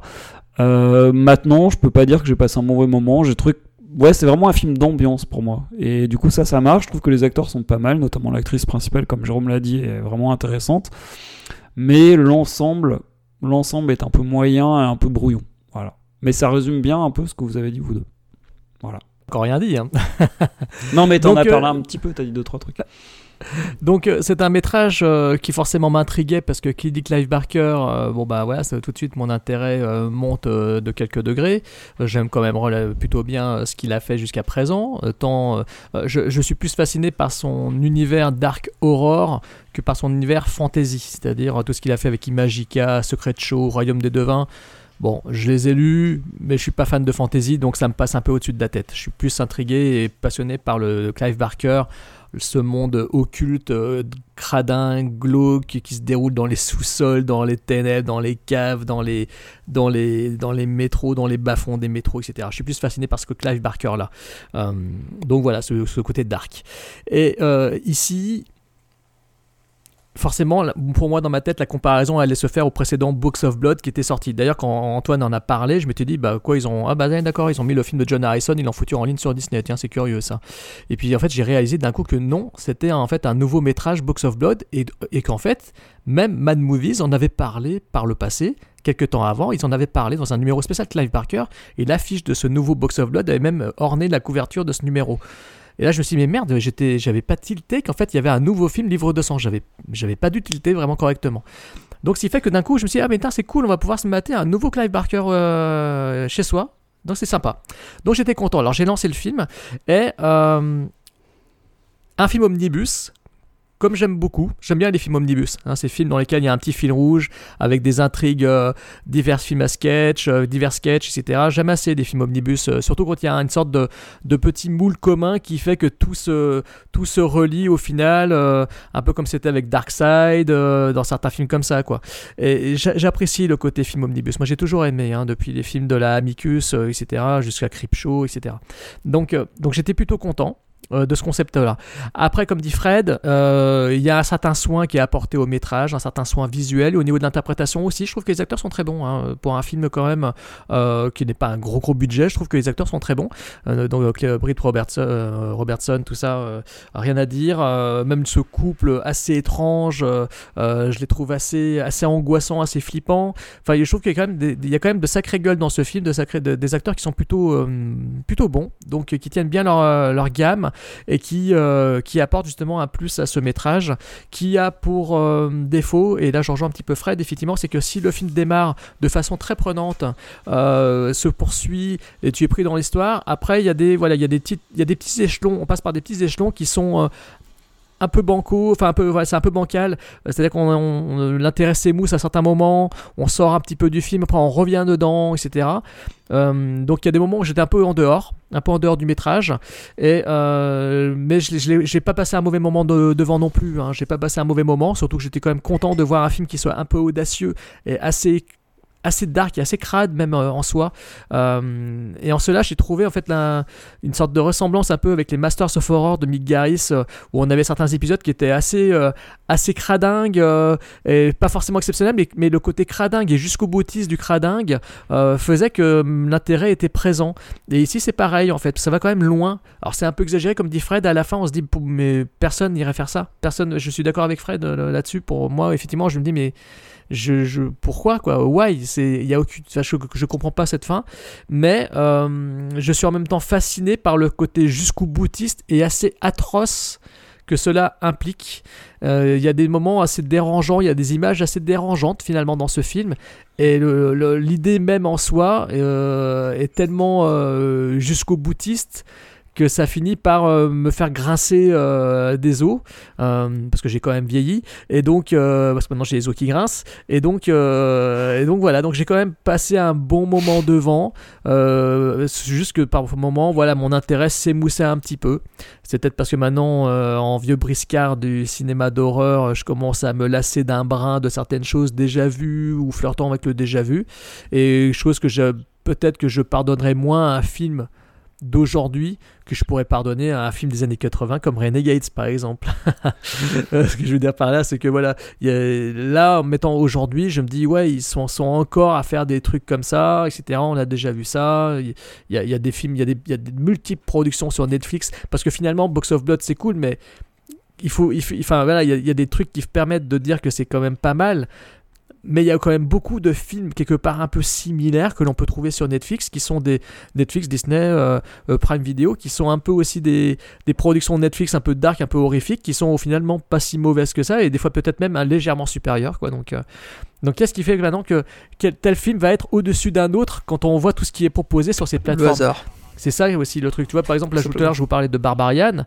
Barbarian, euh, j'avais lu que effectivement le film proposait quelque chose de neuf, et effectivement, arrivé à la fin, je me suis dit, ouais, il y, avait de la nouveauté. J'ai certes pensé à tel réalisateur et tel film, mais il y avait quand même de la nouveauté. Là, pour le coup, c'était euh, le mec qui était allé dans un concept qui était novateur. Ça apporte quelque chose de neuf. Euh, on est dans un truc qu'on n'a pas souvent vu, euh, c'était cool, quoi. Voilà, alors que Box of Blood, on est quand même dans des sentiers battus du téléfilm de luxe euh, horrifique, Ouais, c'est clairement euh, un comme film il y qui a vendu sur, euh, déjà par le nom, passé. sur, le, sur le nom de Clive Barker en fait, hein, plus qu'autre chose, vu qu'en plus il a vivement participé à la réalisation, du film, c'est... euh, Enfin, il y a- à l'écriture en tout cas du, du film, oui, c'est... c'est surtout la, la raison pour laquelle il s'est retrouvé là, je pense, hein, tout simplement. Mais Très bien, très bien. Mais en tous les cas, c'est donc euh, disponible sur Disney+. Je pense qu'il y est toujours. Donc, si vous n'avez pas eu l'occasion de Voilà, le voir, et voilà. franchement, n'hésitez pas. Si vous avez Disney+, il est disponible. Sinon, euh, Voilà, sinon si- disponible autrement par ouais, des biais pour, détournés. pour parler du fait vous si- ceux qui écoutent le podcast Distorsion, je pense que ça vous rappellera une épi- un épisode de la, la dernière série, la dernière saison. Voilà. Et si vous ne connaissez pas Distorsion, allez-y, foncez. Alors maintenant, on va passer au film qui était proposé par euh, notre cher Floydus, euh, qui brille par son absence. euh, et donc, il s'agit de Identity de James Mangold. Et je vais laisser donc notre bien-aimé Wild Gunslinger, le pistolero, parler de ce film à tiroir. Ok. Alors, Identity. Qui n'a jamais rêvé d'être obligé de faire une halte dans un motel isolé, une nuit d'orage, pour se retrouver coincé avec Amanda Pitt en mini-jupe? Certainement pas John Cusack ni Ray qui n'apprécient pas tellement non plus que les 10 inconnus présents à l'hôtel partagent le même jour d'anniversaire. Mais tout se complique quand on découvre qu'un condamné fait partie des visiteurs et que les personnages se font trucider les uns après les autres. Tout le monde devient alors suspect. Dans le même temps, on suit les délibérations autour de la condamnation d'un dangereux tueur. Les deux histoires se mêlent grâce à de mystérieux flashs. Un film d'apparence bien tortueux et doté de twist gun à Moscou comme les aime un certain Tony. Eh ben c'est plutôt bien tout ça. Merci Fred pour cette belle présentation. Et merci Tony pour la recommandation aussi. Parce qu'il y a ça, Bah oui, qu'en fait Tony, bah oui. Tony était pas là, on s'est demandé est-ce qu'on est, est-ce qu'on est quand même parlé du film? Ouais, forcément, manque de poule, Animal nous a proposé le meilleur film de la, de, de la sélection, donc fatalement. euh, Meilleur film, meilleur film, on va en parler. Oh ouais, Ah même. euh, Donc réalisé par James Mangold, euh, qui sortait de quelques films plutôt mineurs tels que Heavy avec Liv Tyler et Prout Taylor Vince, que l'on retrouve d'ailleurs ici dans le rôle d'un d'un mec patibulaire avec son petit problème au niveau des yeux parce que vous savez que cet acteur a un œil qui dit merde à l'autre et qui passe son temps à papillonner dans tous les sens Euh, ce n'est pas un effet spécial il a vraiment ce problème là cet acteur euh, acteur génialissime et, euh, et donc voilà donc euh, Heavy premier film de James Mangold qui avait ensuite tourné Copland qui est un génial film un génial Ouais. polar avec Ouais, Sylvester ouais. Stallone avec déjà un énorme casting à l'intérieur de Copland il y avait quand même Mm. Enfin, il y avait quand même un énorme casting, quoi. De Niro, Stallone, euh, Ray Liotta, euh, enfin voilà, c'était euh, Michael Rappaport. Enfin, il y avait quand même, voilà, c'était un défilé de gueules et de, de gueules connues dans ce métrage Copland. Et c'est marrant de voir que le futur réalisateur de Walk the Line, qu'il a tourné donc deux ans après Identity, de Old Man Logan, de Wolverine, le combat de l'immortel et tout, c'est marrant de voir que ici, il allait réunir également un gigantesque casting. C'est un casting 36 étoiles, je sais pas, sais pas comment le dire, c'est 36 chandelles, 36 étoiles, 4 étoiles, vous appelez ça comme vous voulez. Fred a cité John Cusack, euh, euh, Ray Liotta et Amanda Pitt. Voilà, qui n'avait pas encore croisé mon voisin le tueur. Mais on a aussi Rebecca de Mornay, on a Alfred Molina, on a John Hawkes, euh, euh, qu'on adore pour Une nuit en enfer, la scène d'introduction d'Une nuit en enfer par exemple. On a aussi Jake Buzzell, le, fils de, du détective Papas de Point Break, euh, le méchant tueur en série de Fantôme contre Fantôme de Peter Jackson. On a Clea Duval qui sortait de The Faculty de Robert Rodriguez. On a John C. McGinley de la série Scrubs et de Platoon de Oliver Stone. On a donc Prout Taylor Vince. Voilà, c'est un défilé d'acteurs incroyables dans ce métrage, tous réunis donc dans ce film écrit par euh, un certain Michael Cooney. Alors, il n'a aucun lien de parenté avec Excuse-moi, juste si on cite Fa- The Faculty, il faut faire un coucou à Hakim s'il nous écoute, parce que je sais que c'est Ah. un film qu'il adore. Ah d'accord, je savais pas ça. J'avais peut-être bon, peut-être que je le savais, mais j'ai dû oublier. Bah bonsoir Hakim. Et... Bonsoir, Hakim. Salut Hakim. J'adore euh, The Faculty en plus. Et figure-toi mon cher Hakim que j'ai le poster grand format à la maison. Enfin je l'ai pas encore affiché, mais je l'avais. Fred s'en souvient peut-être. Je l'avais affiché dans ma piole euh, à oui, quand on était étudiant. Oui, oui, oui. En plus j'aimais bien, c'était marqué sécher les cours euh, dessus et il fallait qu'on aille se lever pour aller à la fac. Enfin bref. Ouais, toi tu te, le, tu te levais souvent. Donc écrit par Michael Cooney, donc aucun lien de parenté avec George Clooney, Enfin, George Clooney pardon.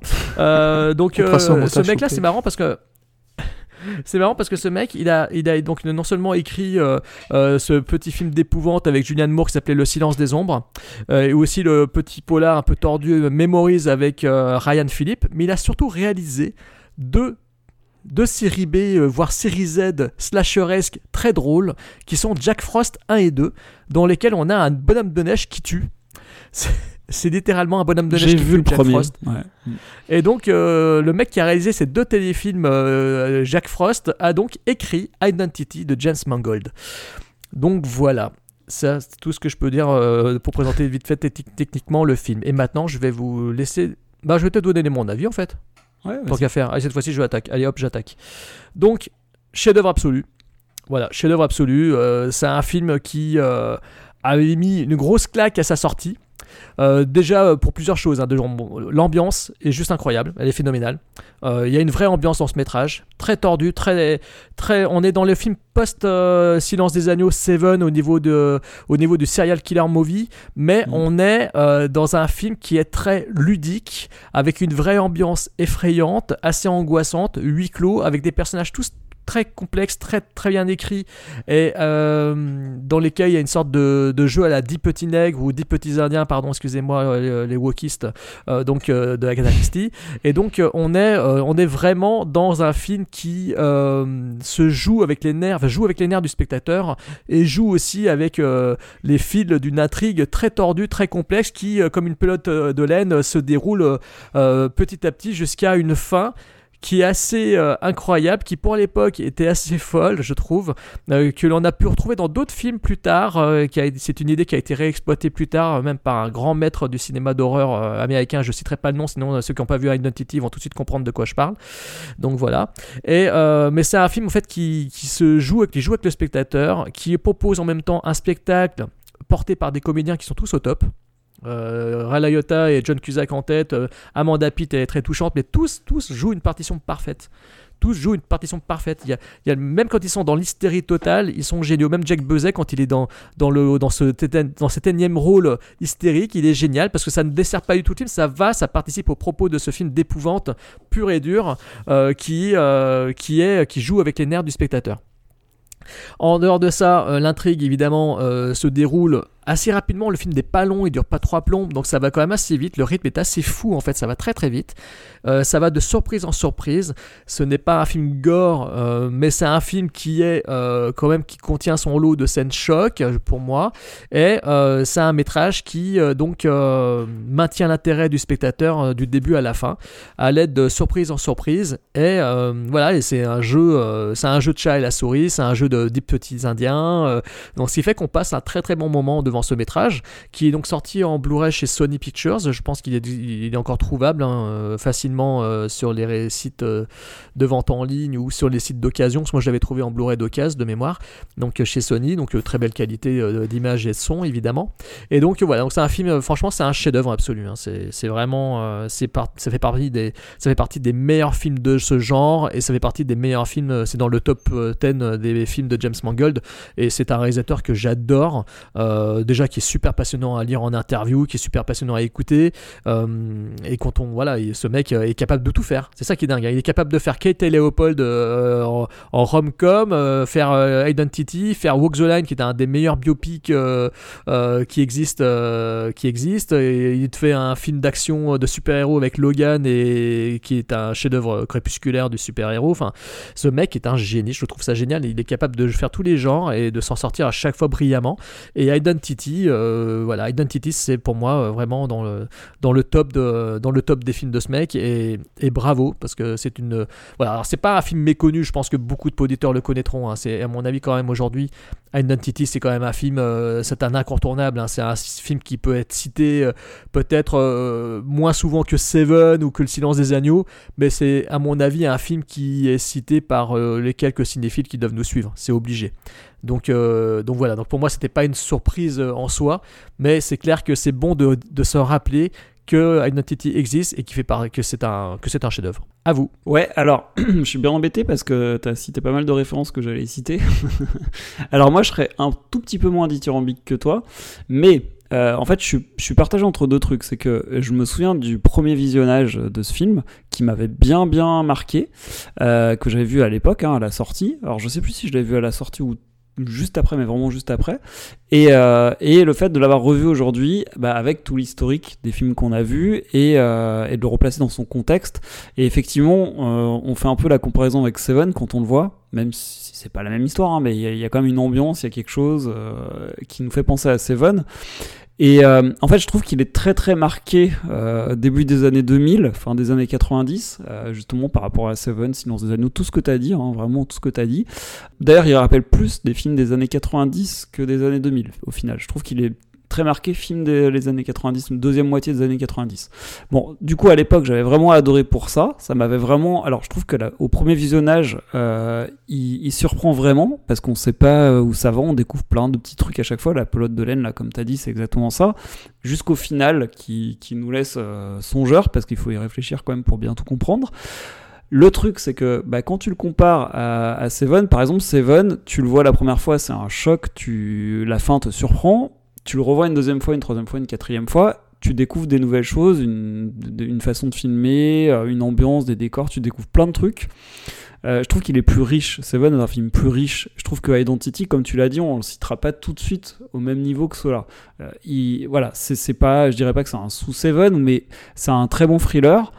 Maintenant, je trouve qu'avec le recul, en le regardant maintenant, il passe très bien. C'est tout, l'ambiance fonctionne toujours. Bon, ça marche aussi par rapport aux acteurs parce que effectivement, comme tu le dis, une, j'en avais oublié, tu vois, dans la liste parce que je l'ai vu il y a quelques temps quand même là. Mais voilà, ça fonctionne grâce à tout ça. Maintenant, je trouve que le final est peut-être pas le vraiment la toute fin est peut-être pas aussi dense et aussi euh, marquante que celle d'un Seven ou que le Science des Agneaux ou voilà. Mais ça reste vraiment un film intéressant euh, qui est toujours agréable à regarder aujourd'hui qui fonctionne quand même toujours. Le seul petit bémol je dirais que euh, on a intrigué tout le long on découvre plein de petits trucs tout le long c'est intéressant tout le long. Et peut-être que le final c'est bizarre ce que je dis, hein, parce qu'il est, marquant comme final, mais moi, il, me laisse un peu sur ma faim en revoyant le film des années plus tard, comme ça. Voilà, parce que là, on est quand même pas loin de 20 ans après la sortie, hein, si je dis pas de bêtises. Donc, du coup, ça. Peut-être un peu moins quand même. Mais bon, voilà. Donc, je dirais, moi, que c'est un, très bon film, pas excellent par rapport à ça, et que, voilà, un film que je conseillerais pour ceux qui l'auraient pas vu, bien évidemment, mais je pense pas que c'est le film que tu vas regarder 5 euh, fois. Comme alors que Seven, je pourrais le regarder 10 fois sans problème. Ouais, je crois qu'on va pas trop se battre en fait sur ce, ce, ce film-là. Il va pas trop avoir de débat, je pense. Moi aussi, j'ai beaucoup aimé. De façon générale, de toute façon, James Mangold, moi, c'est un acteur, un réalisateur, je suis, euh, je suis assez client, hein, que ce soit Walk the Line, euh, que, que j'avais adoré à l'époque, euh, ou oui, Logan, ou même Le Mans 66, je crois, c'est lui, dont on avait parlé, Le Mans 66. On avait parlé lors du Podsac spécial. Ah, c'est lui, ça? Je crois que c'est lui. Hein. C'est lui. Ah, c'est lui. Voilà. Donc oui, donc que ce soit que ce soit euh, que ce soit Walk the Line, que ce soit que ce soit euh, que ce soit euh, Logan, que ce soit Le Mans 66, tout ça, ouais, c'est un réalisateur qui est, qui, est, bourré de talent et qu'on et dont on ne dira jamais assez de bien, je pense. Voilà. Et ouais, non, au départ, j'étais un peu circonspect parce que quand on a parlé de ce film, on a commencé par me dire ouais, c'est des gens dans un motel au bord d'une route qui, qui, qui, sont bloqués par la pluie. Là, je me dis putain encore quoi. On a fait un épisode entier là-dessus sur des gens bloqués dans des motels sur les bords des routes. Là. Épisode qui est encore, euh, qui encore, de, encore visionnable, hein, cher, cher N'hésite pas, n'hésite pas à jeter un oeil, c'est bien pour notre référencement. Donc j'étais un peu, un peu circonspect. Puis en fait, non, c'est, un film qui est. Euh, ben, en fait, vous avez à peu près les mêmes références que moi en fait hein, à ce niveau-là. C'est que moi j'ai énormément pensé à Agatha Christie. J'ai tellement pensé d'ailleurs qu'il y a quand même une actrice à un moment qui, fait référence hein, dans, le, dans le film. Elle fait référence notamment au bouquin dont on parlait là. Je crois que c'est Il était 10 maintenant le, nouveau titre. Enfin le, titre, enfin 50 ans après ils se sont dit tiens peut-être récupérer le titre le titre le, titre original parce que le titre français est raciste. Bon, pas forcément une mauvaise idée notée, hein, c'est pas mais euh, donc ouais, maintenant c'est Il était 10. Et c'est un film moi qui est euh, dont il est difficile de parler sans spoiler, en effet, c'est-à-dire que t'as des thèmes qui euh, étaient assez inédits pour l'époque, qui vont être un petit peu réutilisés par la suite, donc forcément ça fait un peu perdre son mojo euh, au film hein, aujourd'hui. C'est un peu comme Seven, tu vois, Seven c'est un, un, film qui à la, à la base marquait énormément, mais qui en fait bah, a tellement été copié, recopié par la suite qu'en fait tu revois aujourd'hui, tu dis ouais bon ok un plus quoi. Et non non c'est vraiment vraiment un, film c'est un film que je connaissais pas honnêtement que j'avais entendu parler mais que je, ne connaissais pas vraiment aimé vraiment aimé quoi c'est une espèce de, de, huis clos comme euh, comme on les apprécie avec des acteurs qui se font décimer les uns, après les autres, qui sont, comme souvent dans les films où des gens se retrouvent enfermés dans un endroit, euh, ben, sont pas réunis là par hasard. N'y aura rien, hein, mais euh, il y a plein de raisons qui, fait que, qui font que, qui, sont là. Qui sont là et c'est justement l'enjeu l'enjeu va de, savoir pourquoi pourquoi ils sont là. Et c'est vrai que c'est un film qui, qui est pas hyper long qui tient en haleine pendant l'heure trois quarts qui dure. Et c'est un film ouais, qui enfin qui a pas de défaut quoi. Il y a du talent devant la caméra derrière la caméra le l'écriture l'écriture est soignée. Il y a il y a ces, ces, ces genres de voilà genre de films pour lesquels on aime le cinéma littéralement quoi. Qu'est-ce que, que, je vous dise les genres de films pour lesquels on aime Jess Mangold. Voilà c'est c'est voilà, c'est c'est un chouette euh, un chouette film. Alors j'ai pas regardé s'il est dispo en VOD en ce moment sur les plateformes en ce moment. En streaming, je crois pas, il est disponible en VOD sur pas mal, pas mal de, pas mal de, sites par contre hein, à la location. Mais c'est vraiment, c'est vraiment, euh, voilà, c'est voilà. Une fois de plus, voilà. Floydus, on pense à toi, merci. Juste, moi j'ajoute un petit truc, moi je vais euh, répéter un peu ce que vous avez dit, mais c'est vrai que je voulais le dire et j'ai oublié de le dire, c'est que le nom de James Mangold, quand je le lis, je, déjà j'ai envie. Voilà, c'est un nom pour moi, c'est James Mangold égale qualité. Ça, ça, le fait pour assez peu de réalisateurs au final, hein, parce qu'il y a toujours des brebis galeuses dans les dans les films des réalisateurs. Mais lui, effectivement, dès que je vois son nom, je sais que je vais aller voir le film, que je vais regarder le film d'une manière ou d'une autre, mais que voilà, c'est James Mangold Bah. qualité. Bah, c'est vrai que c'est marrant parce que tout à l'heure tu citais euh, Le Mans 66, alors sur le coup je comprenais pas de quel film tu parlais, j'arrivais pas à Alors, dis comprendre tout de suite que j'articule mal, c'est ça? Non, non, non, c'est moi, c'est- je- je- Ça le aussi. micro, tout ça. Ouais, puis le fait que le Mans, Bon, 60 ouais, le bref, Mans voilà. 66, quand t'as un cheveu sur la langue comme moi, enfin des défauts de prononciation comme moi, c'est vrai que c'est pas. Non, non, non, mais c'est- ça- pas vraiment, enfin voilà, c'est pas vraiment ça, mais c'est que j'étais perturbé parce qu'il parle le son de la cuisine à côté. Non, c'est ça. Ouais, j'étais là, c'est... là, je me suis dit, tiens, ça fait longtemps qu'on n'a pas parlé d'un film de James Mangold, et puis en fait, je m'aperçois que si, en fait, hein, il y, a, il y a deux épisodes de ça. Voilà. Ah ouais, exactement. Mais c'est vrai quand on, on- quand on quand on regarde en fait sa filmographie, euh, Fred a raison de dire qu'un film de James Mangold de suite euh, va susciter l'intérêt. Mais c'est ça qui est fort, c'est que ce mec, il est il est capable de tout faire quoi. Euh, film dramatique au milieu psychiatrique avec une vie volée qui était bon un film certes un peu un film à Oscar, mais quand même assez assez puissamment joué par Angelina Jolie et Winona Ryder. Kate et Leopold qui est une comédie romantique assez sympa, pleine de charme. Identity juste derrière, et après il fait Walk the Line pour ensuite rebondir avec 3h10 pour Yuma qui est un western plus, assez c'est exceptionnel aussi, faire un film popcorn aussi, comme ouais. Night and Day. Oh, non mais il a fait Night and Day quoi le film popcorn par excellence avec Tom Cruise et Cameron Diaz euh, qui était un film complètement barré euh, avant de faire le- les deux Wolverine euh, enfin ce, ce, ce, je, ouais, ce mec est quand même assez fascinant et Fred a raison. C'est vrai que quand on voit son nom on se dit ce mec est capable de tout faire avec un film avec un cahier des charges Marvel. Il va te faire quand même un film très sympa et très fun euh, il va te faire une comédie romantique, ça sera de toute façon super sympa. Et là, je vois qu'il est attaché aussi au projet d'un nouveau Indiana Jones. Donc, euh, donc ouais. Ah, mais c'est lui qui fait le nouvel Indiana Jones, je suis con. C'est lui qui est en train de le réaliser. Ah, non, attends, ouais. Donc, euh, y a, y a pas, il y a pas, eh ouais, a- est-ce que ça, rajoute pas un, un niveau de hype là pour le coup? Non, c'est vrai que c'est Ah, un bah, type qui est extrêmement carrément. polyvalent et c'est vrai que c'est souvent la marque des grands réalisateurs, mine de rien, la, la polyvalence. Hein. euh, On ne pas de nom pour éviter les débats, ah, mais. mais ouais. carrément, carrément. Ah non, c'est James Mangold, ça fait partie de ces réalisateurs, tu vois. Moi, il y a beaucoup de réalisateurs que j'aime bien, tu vois. Mais James Mangold, ça fait partie de ces gens où j'ai pas souvenir d'avoir vu un mauvais film de James Mangold, tu vois. Bah là, t'as as quand même cité juste un tout petit film que j'avais oublié, euh, Night, euh, Night and Day. Voilà. C'est peut-être le mais plus faible, ouais, enfin, c'est sûrement même le plus faible. Mais euh, tu vois, moi, il y a des réalisateurs que j'idolâtre, tu vois, mais qui, qui pourtant ont fait quelques merdes dans leur vie. hein. Ben voilà, lui, pour le coup, non, c'est. Mm. Ouais. C'est voilà, non, c'est c'est c'est voilà, c'est quelqu'un dont C'est notre chouchou. c'est quelqu'un dont on va dire du bien euh, pendant, pendant très longtemps, je pense, et j'espère en tout cas. euh, voilà. Et ben, c'est ce qu'on va faire justement maintenant avec un, un dernier film donc, qui est donc proposé par notre ami Fred. passe du moins connu au plus connu là, j'ai l'impression Donnie là. Darko. Alors Donnie Darko, euh, donc euh, de Richard Kelly. Donc mon cher Fred, je te laisse euh, nous le présenter celui-ci. Ouais, alors je vais faire une intro beaucoup plus courte, euh, parce que je parlerai un peu plus après. Un soir de 2001, deux jeunes étudiants fringants ont découvert Jack Gyllenhaal dans un film étrange, traitant d'un ado spécial à qui des choses étranges arrivent quand le réacteur d'un avion a la bonne idée de s'écraser dans sa chambre. Voilà, je vais dire que ça. Jérôme, si tu veux rajouter un mot, et après je reprendrai la parole. Quels étudiants tu parles, hein, surtout? Je vais l'expliquer.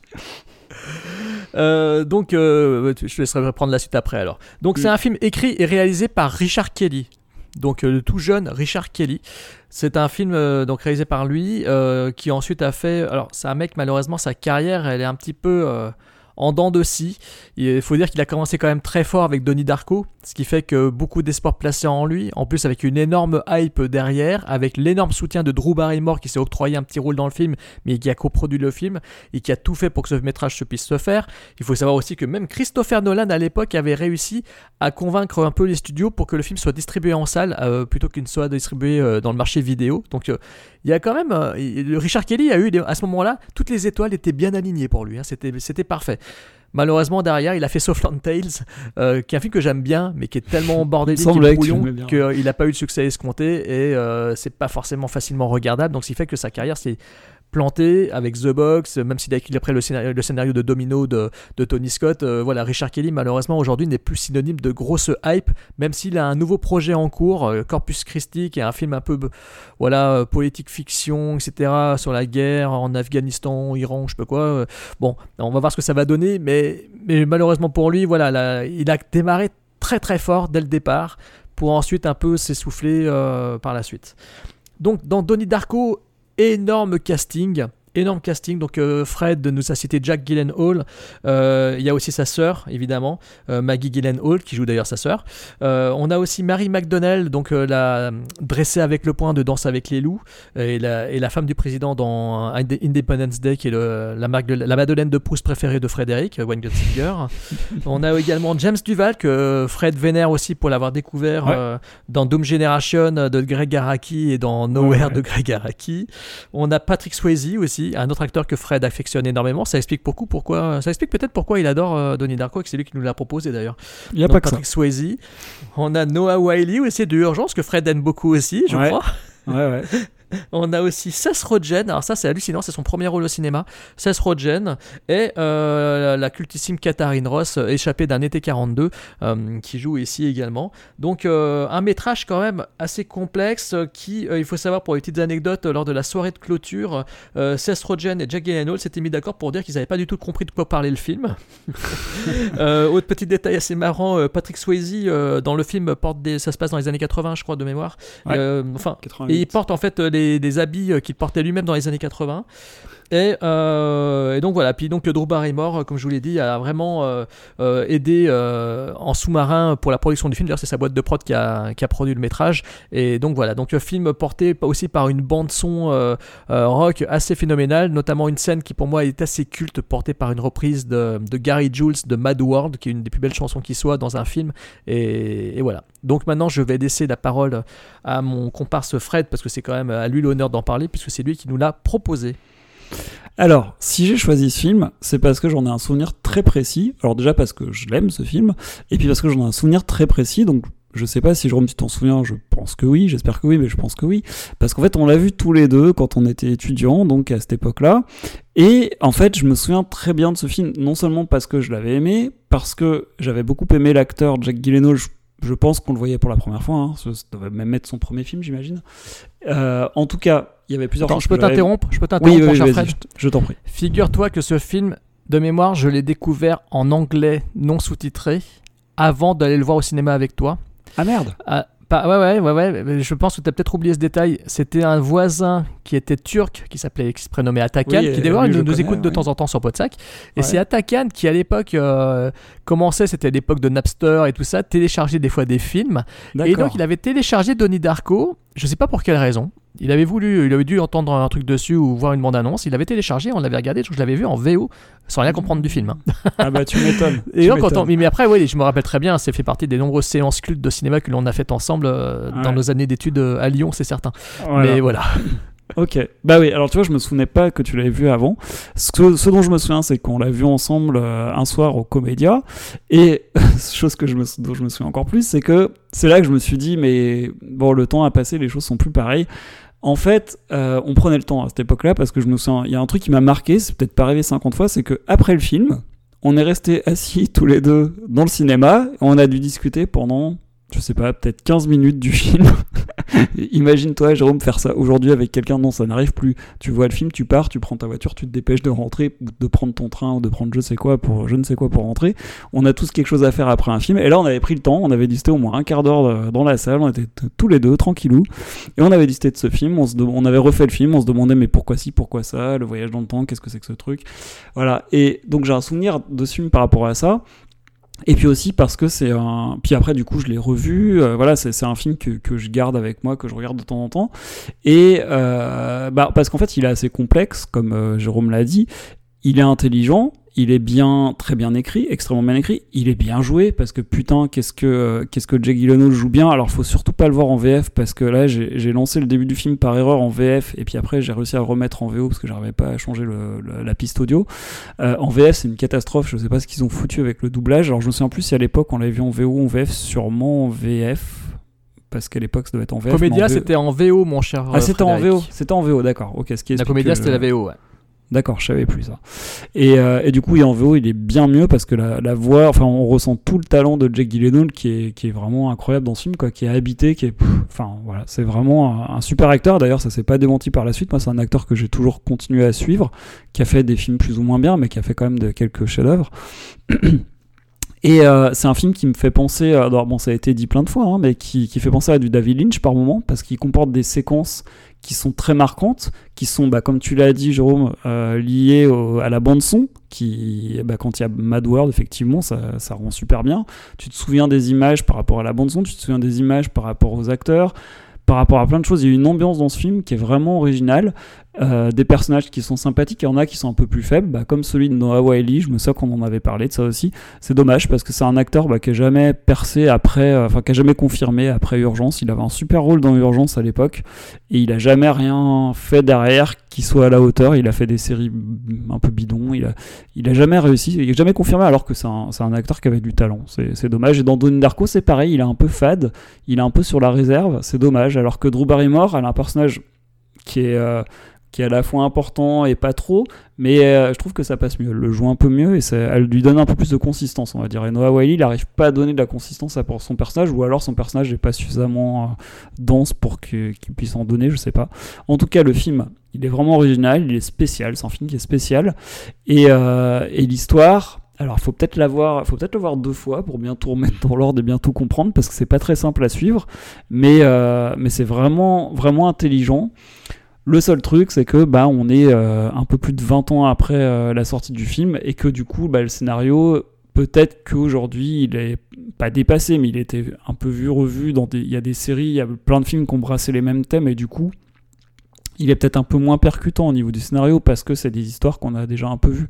Mais à l'époque, en tout cas, le traitement de cette histoire et euh, l'utilisation du thème et, l'écriture des personnages et le jeu des acteurs, c'était vraiment quelque chose qui m'a marqué et euh, alors je sais pas c'est peut-être dû au fait que je suis nostalgique de cette époque peut-être et de cette soirée. Je, je pense que je me sens c'est bizarre hein, des fois il y a des, euh, trucs dont on se souvient longtemps et cette soirée qui était une soirée banale hein, on est juste allé au ciné on a discuté entre potes. Bah je m'en souviens voilà c'est un moment de c'est un de mes moments ciné préférés voilà. Voilà donc du coup j'en profite pour te le dire Jérôme parce qu'on en a jamais vraiment reparlé euh, plusieurs fois mais voilà Non, non, mais t'inquiète pas, mon cher ami. euh, si on était, euh, si on est potes depuis plus de, depuis si longtemps, c'est pas pour rien non plus, mine de rien. Ça, ça me touche ce que tu dis. Je te dis tout de suite. hein, je t'aime, mon pote. Bon.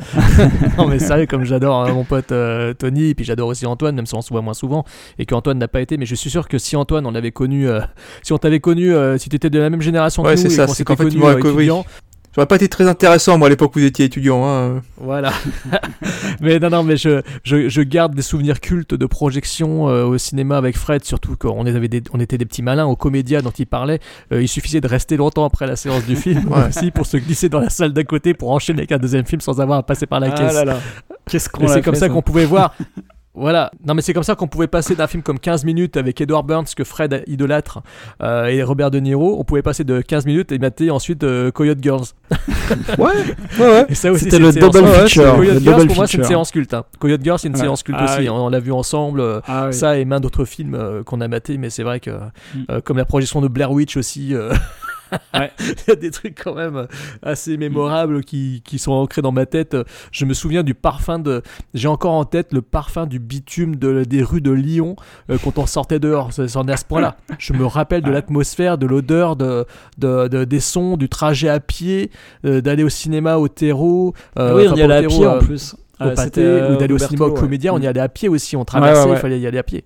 Ah, c'est des souvenirs ça, hein. mémorables. Mm. Parce qu'on faisait, le film, on aujourd'hui. faisait le film dans la salle, mais on refaisait le film sur le Mm. trajet du retour aussi. On en avait pour Mm. 10 minutes, un quart d'heure euh, à pied, euh, voire plus si on était allé sur la presqu'île. euh, Enfin, Et je te, parle pas de la hein. séance de la séance de le film avec Bruce Willis là qu'on avait fait avec ton pote aussi là.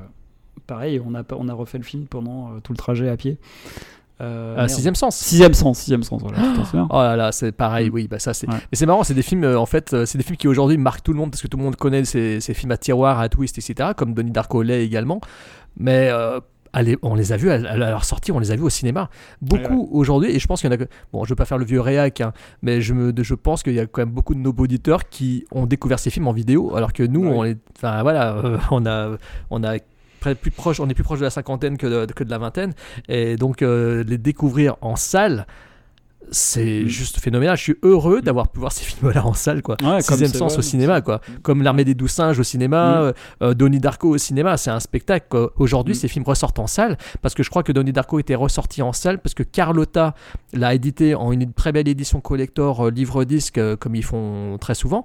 Il a fait l'honneur d'une très belle 2000 édition en chez 2019, Carlotta. c'est là, là que je l'ai vu la première fois d'ailleurs en passant par là. Ah d'accord, ok. Ouais. Bah, moi je l'ai. Bon, bah moi je l'ai. J'avais pris le coffret et d'ailleurs ils l'ont ressorti, le sublime coffret que les Anglais de Arrow Video avaient sorti, dans lequel tu as le poster, euh, un poster original qui est à l'intérieur cartonné avec euh, plusieurs boîtes qui s'imbriquent les unes dans les autres avec euh, des livres disques et surtout il y a aussi l'enveloppe qu'il laisse dans la que Donnie laisse dans la boîte aux lettres euh, de Madame euh, Georgina Sparks. Il y a une enveloppe euh, dans, la, dans le coffret avec euh, des photos, euh, etc. Enfin, c'est un coffret juste sublime qui maintenant coûte une fortune parce que chez Arrow Video, euh, dès que c'est passé, euh, mais j'adore le visuel qu'ils avaient repris. Là, je le montre sur mon téléphone pour mes amis, mais ils avaient refait le, le- le dessin de, en forme de dessin de, de Frank, le, le James Duval, donc en costume de lapin.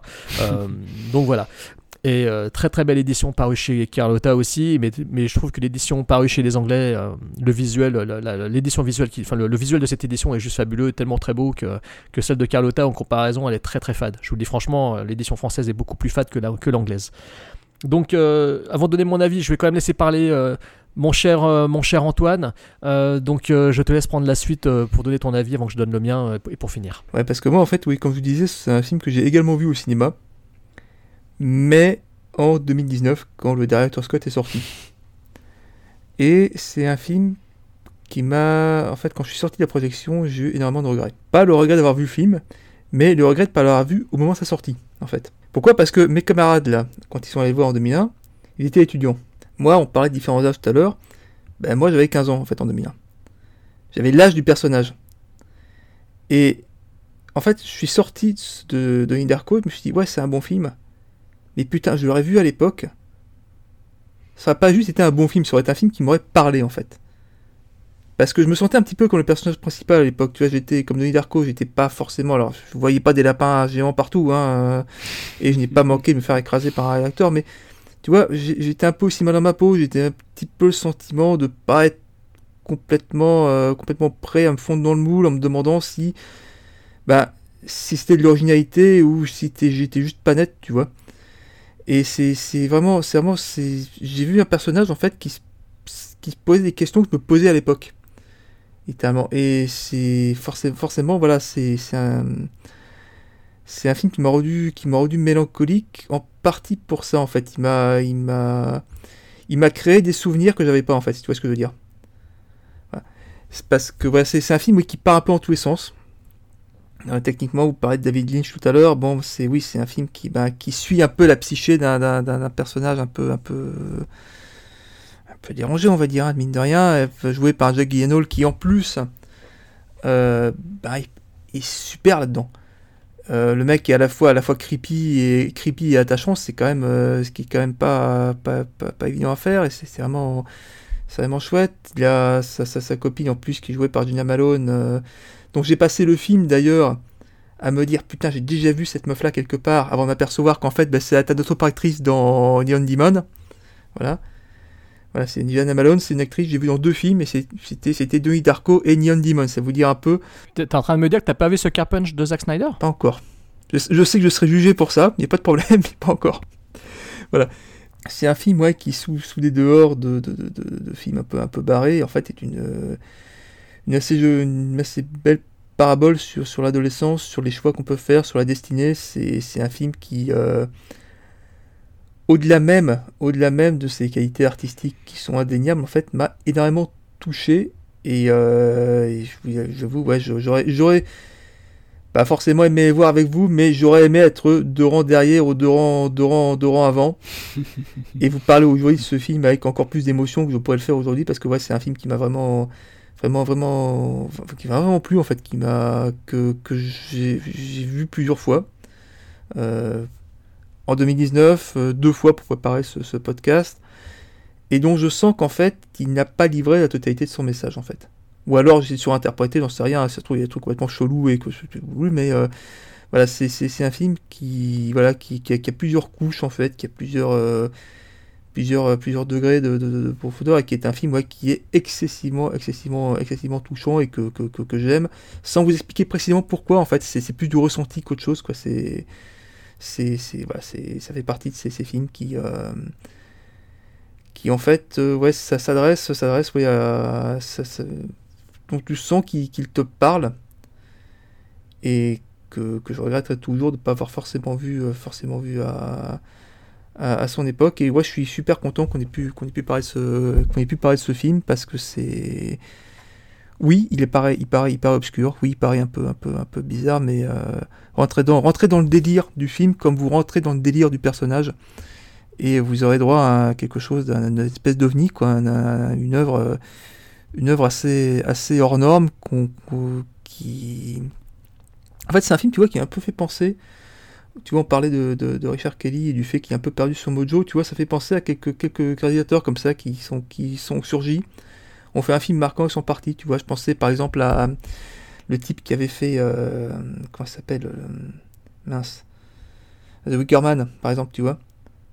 je sais plus son nom là, j'ai un trou là, mais euh, c'est. On trouvera ça plus tard. Mettez-nous mettez ça entre commentaires, chers auditeurs, ça nous fera du référencement. Pareil. Mais voilà, c'est euh, voilà, pareil, c'est le genre de film voilà qui tu sors tu sors du cinéma, tu dis putain, qu'est-ce que j'ai vu? Est-ce que j'ai vraiment aimé ça? Est-ce que j'ai mais en fait, c'est même plus au-delà du aimer ou pas aimer. En fait, le film est allé te chercher dans un coin où tu t'attendais pas qu'il vienne te chercher quoi.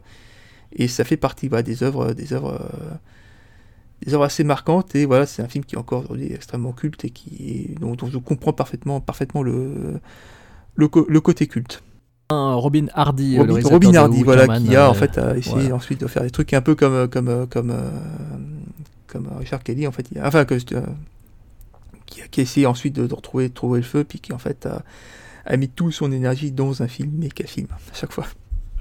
Bah, J'ai le sentiment que Richard Kelly en fait a été piégé par l'image, l'étiquette de de Young David ah. Lynch qu'on lui y a collé. Ouais, c'est ça. en fait, à l'époque, je sais que Fred. Il faire la même chose, quoi. Et je crois qu'il était fan. Je sais plus euh, si lui qui.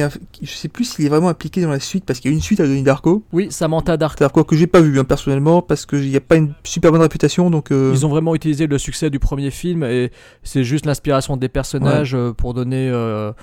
J'ai aucun souvenir du film. Je l'ai pas revu pour le podcast. Je suis désolé. J'aurais dû le faire. Je l'ai pas, vu non plus. J'ai te demandé si tu recommandais, mais j'ai l'impression que non. c'est ça. Non, parce que j'ai pas. On l'avait vu ensemble avec Fred, je crois.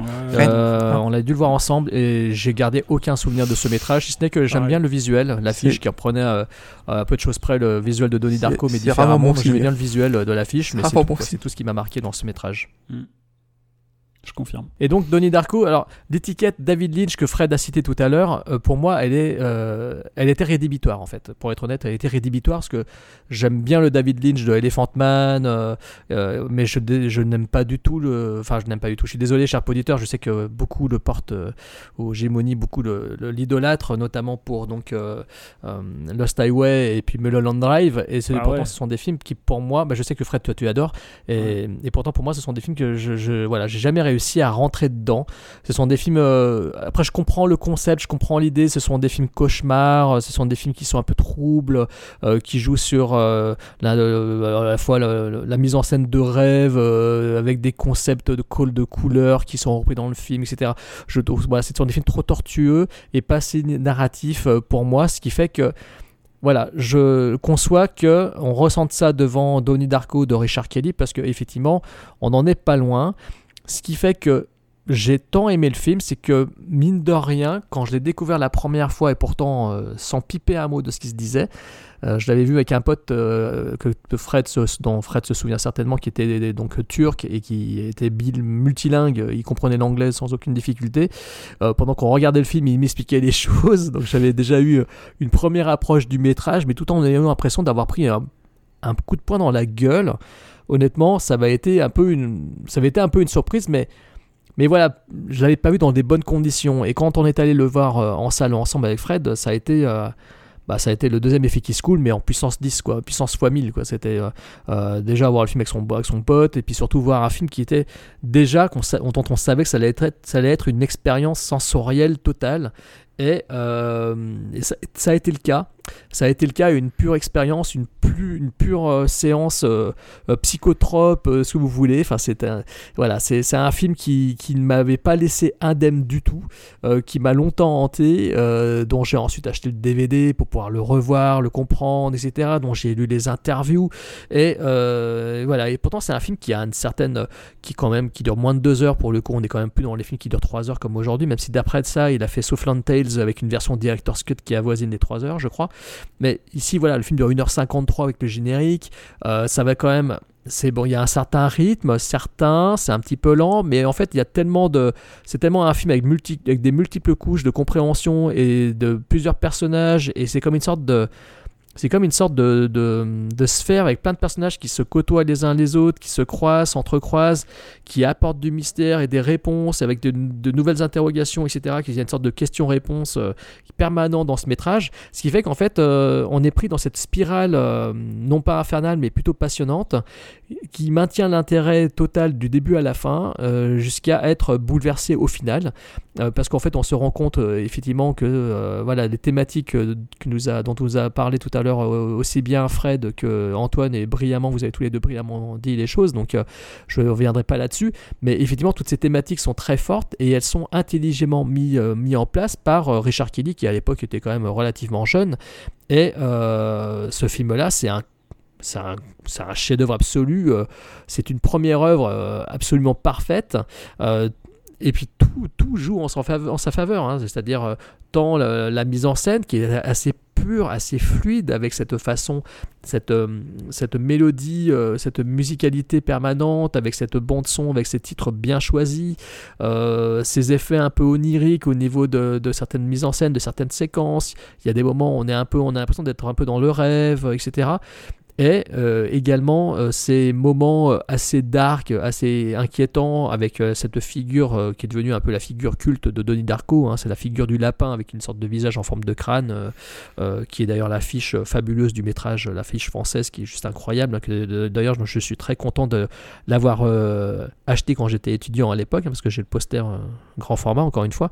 Et, mais c'est vrai que cette image est absolument incroyable, elle revient un peu dans le film, elle est un peu cyclique. Et c'est une sorte de, d'image angoissante permanente qui revient comme ça jusqu'à arriver à avoir une explication à la fin, une signification assez sombre et assez sinistre. Donc il y, a, tout ça dans ce métrage qui fait que, que oui, on n'est pas loin de David Lynch, mais euh, je trouve que comme il y a une certaine cohérence qui est plus... Euh, plus clair, mieux défini, ce qui fait que je ne sors pas du film, contrairement à Mulholland Drive ou Lost Highway, où il y a des moments j'ai l'impression que c'est du Port Nawak pour faire du Port Nawak. Quoi. Non, je ne veux pas déplaire aux fans de David Lynch, hein. je pense qu'il faudra peut-être que je revoie ces, ces deux Non, non mais c'est pas, pas faux ce que tu dis, c'est pas faux.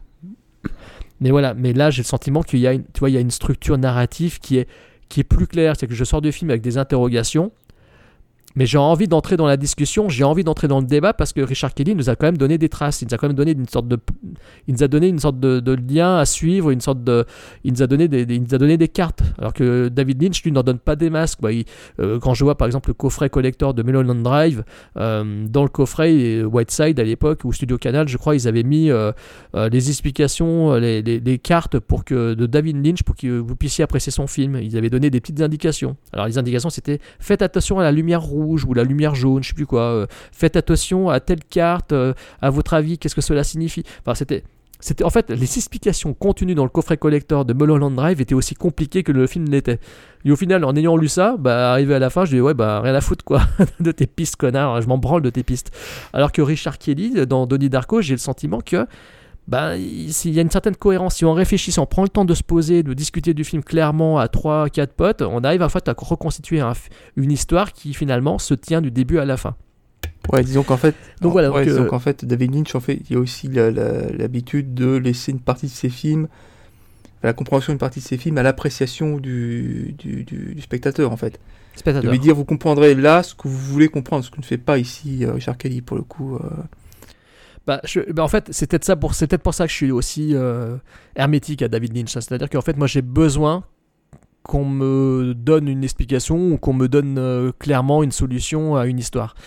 Je n'aime pas de regarder un film en me disant ouais en fait euh, selon le spectateur ton interprétation va être différente et tu vas pas voir la même chose que moi. l'idée que ouais, tu Bon, c'est une idée, de- une conception de l'art intéressante. C'est comme la peinture. hein. Tu, tu Mhm. regardes un tableau de Chagall ou je ne sais qui, euh, on va pas avoir le même ressenti devant. Pourquoi pas Après tout. euh, Ouais.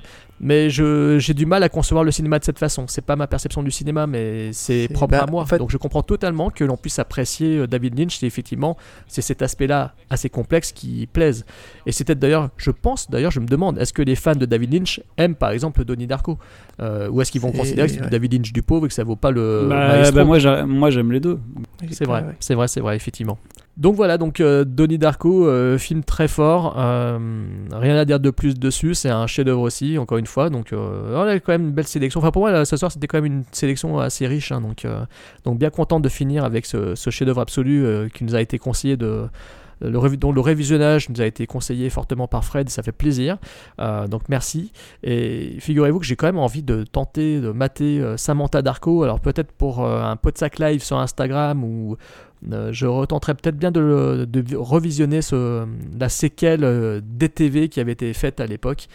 Même si elle sera évidemment, même si de mon souvenir elle est quand même largement inférieure, même à 100 000 coudées en dessous, mais ça m'intrigue de voir euh, ce qu'ils ont pu faire quoi. Est-ce que vous avez quelque chose d'autre à ajouter, mes chers sacs Là, comme ça pour conclure, non, c'est pas. Non, non, rien de plus. Qu'est-ce qu'on peut dire? Est-ce qu'on dit au revoir ou est-ce qu'on dit à Bah, bientôt? à part que moi, je m'inflige- moi, je m'infligerai pas Samantha Darko. Oh, ouais. Bon, je serai peut-être un début 100 fois pire, hein, quoi qu'il arrive. Bah, en tous les cas, je vous remercie d'être euh, venu participer à cette émission. J'espère qu'on ne tardera pas à faire la Non, prochaine. non, bah, cette surtout que, en fait, et moi, je, on tardera pas, d'autant plus que, rassure, cher auditeur, la prochaine, la prochaine émission, c'est une idée de votre serviteur. Je vais un petit peu les faire chier parce que c'est un sujet qui me tient à cœur, mes, mes camarades, donc euh, je, risque, je risque de revenir assez rapidement euh, à la charge. Voilà, parce que. Quitte, quitte, à, quitte, à, quitte à tout prendre en charge, hein, que ce soit la livraison des films, la présentation du truc, euh, le, le- le montage, je m'occupe du de montage, tu entends, tu parce entends ça. Bon, Parce que je vais te dire une chose, euh, les, les films en question, je les ai en Blu-ray. bah, Et j'ai même les séquelles, les, les, les, les films déviés, dérivés, Dérivés. des TV, je les ai même Dérivés en Blu-ray qui vont peut-être- qui vont peut-être un éplat extrêmement, extrêmement salé.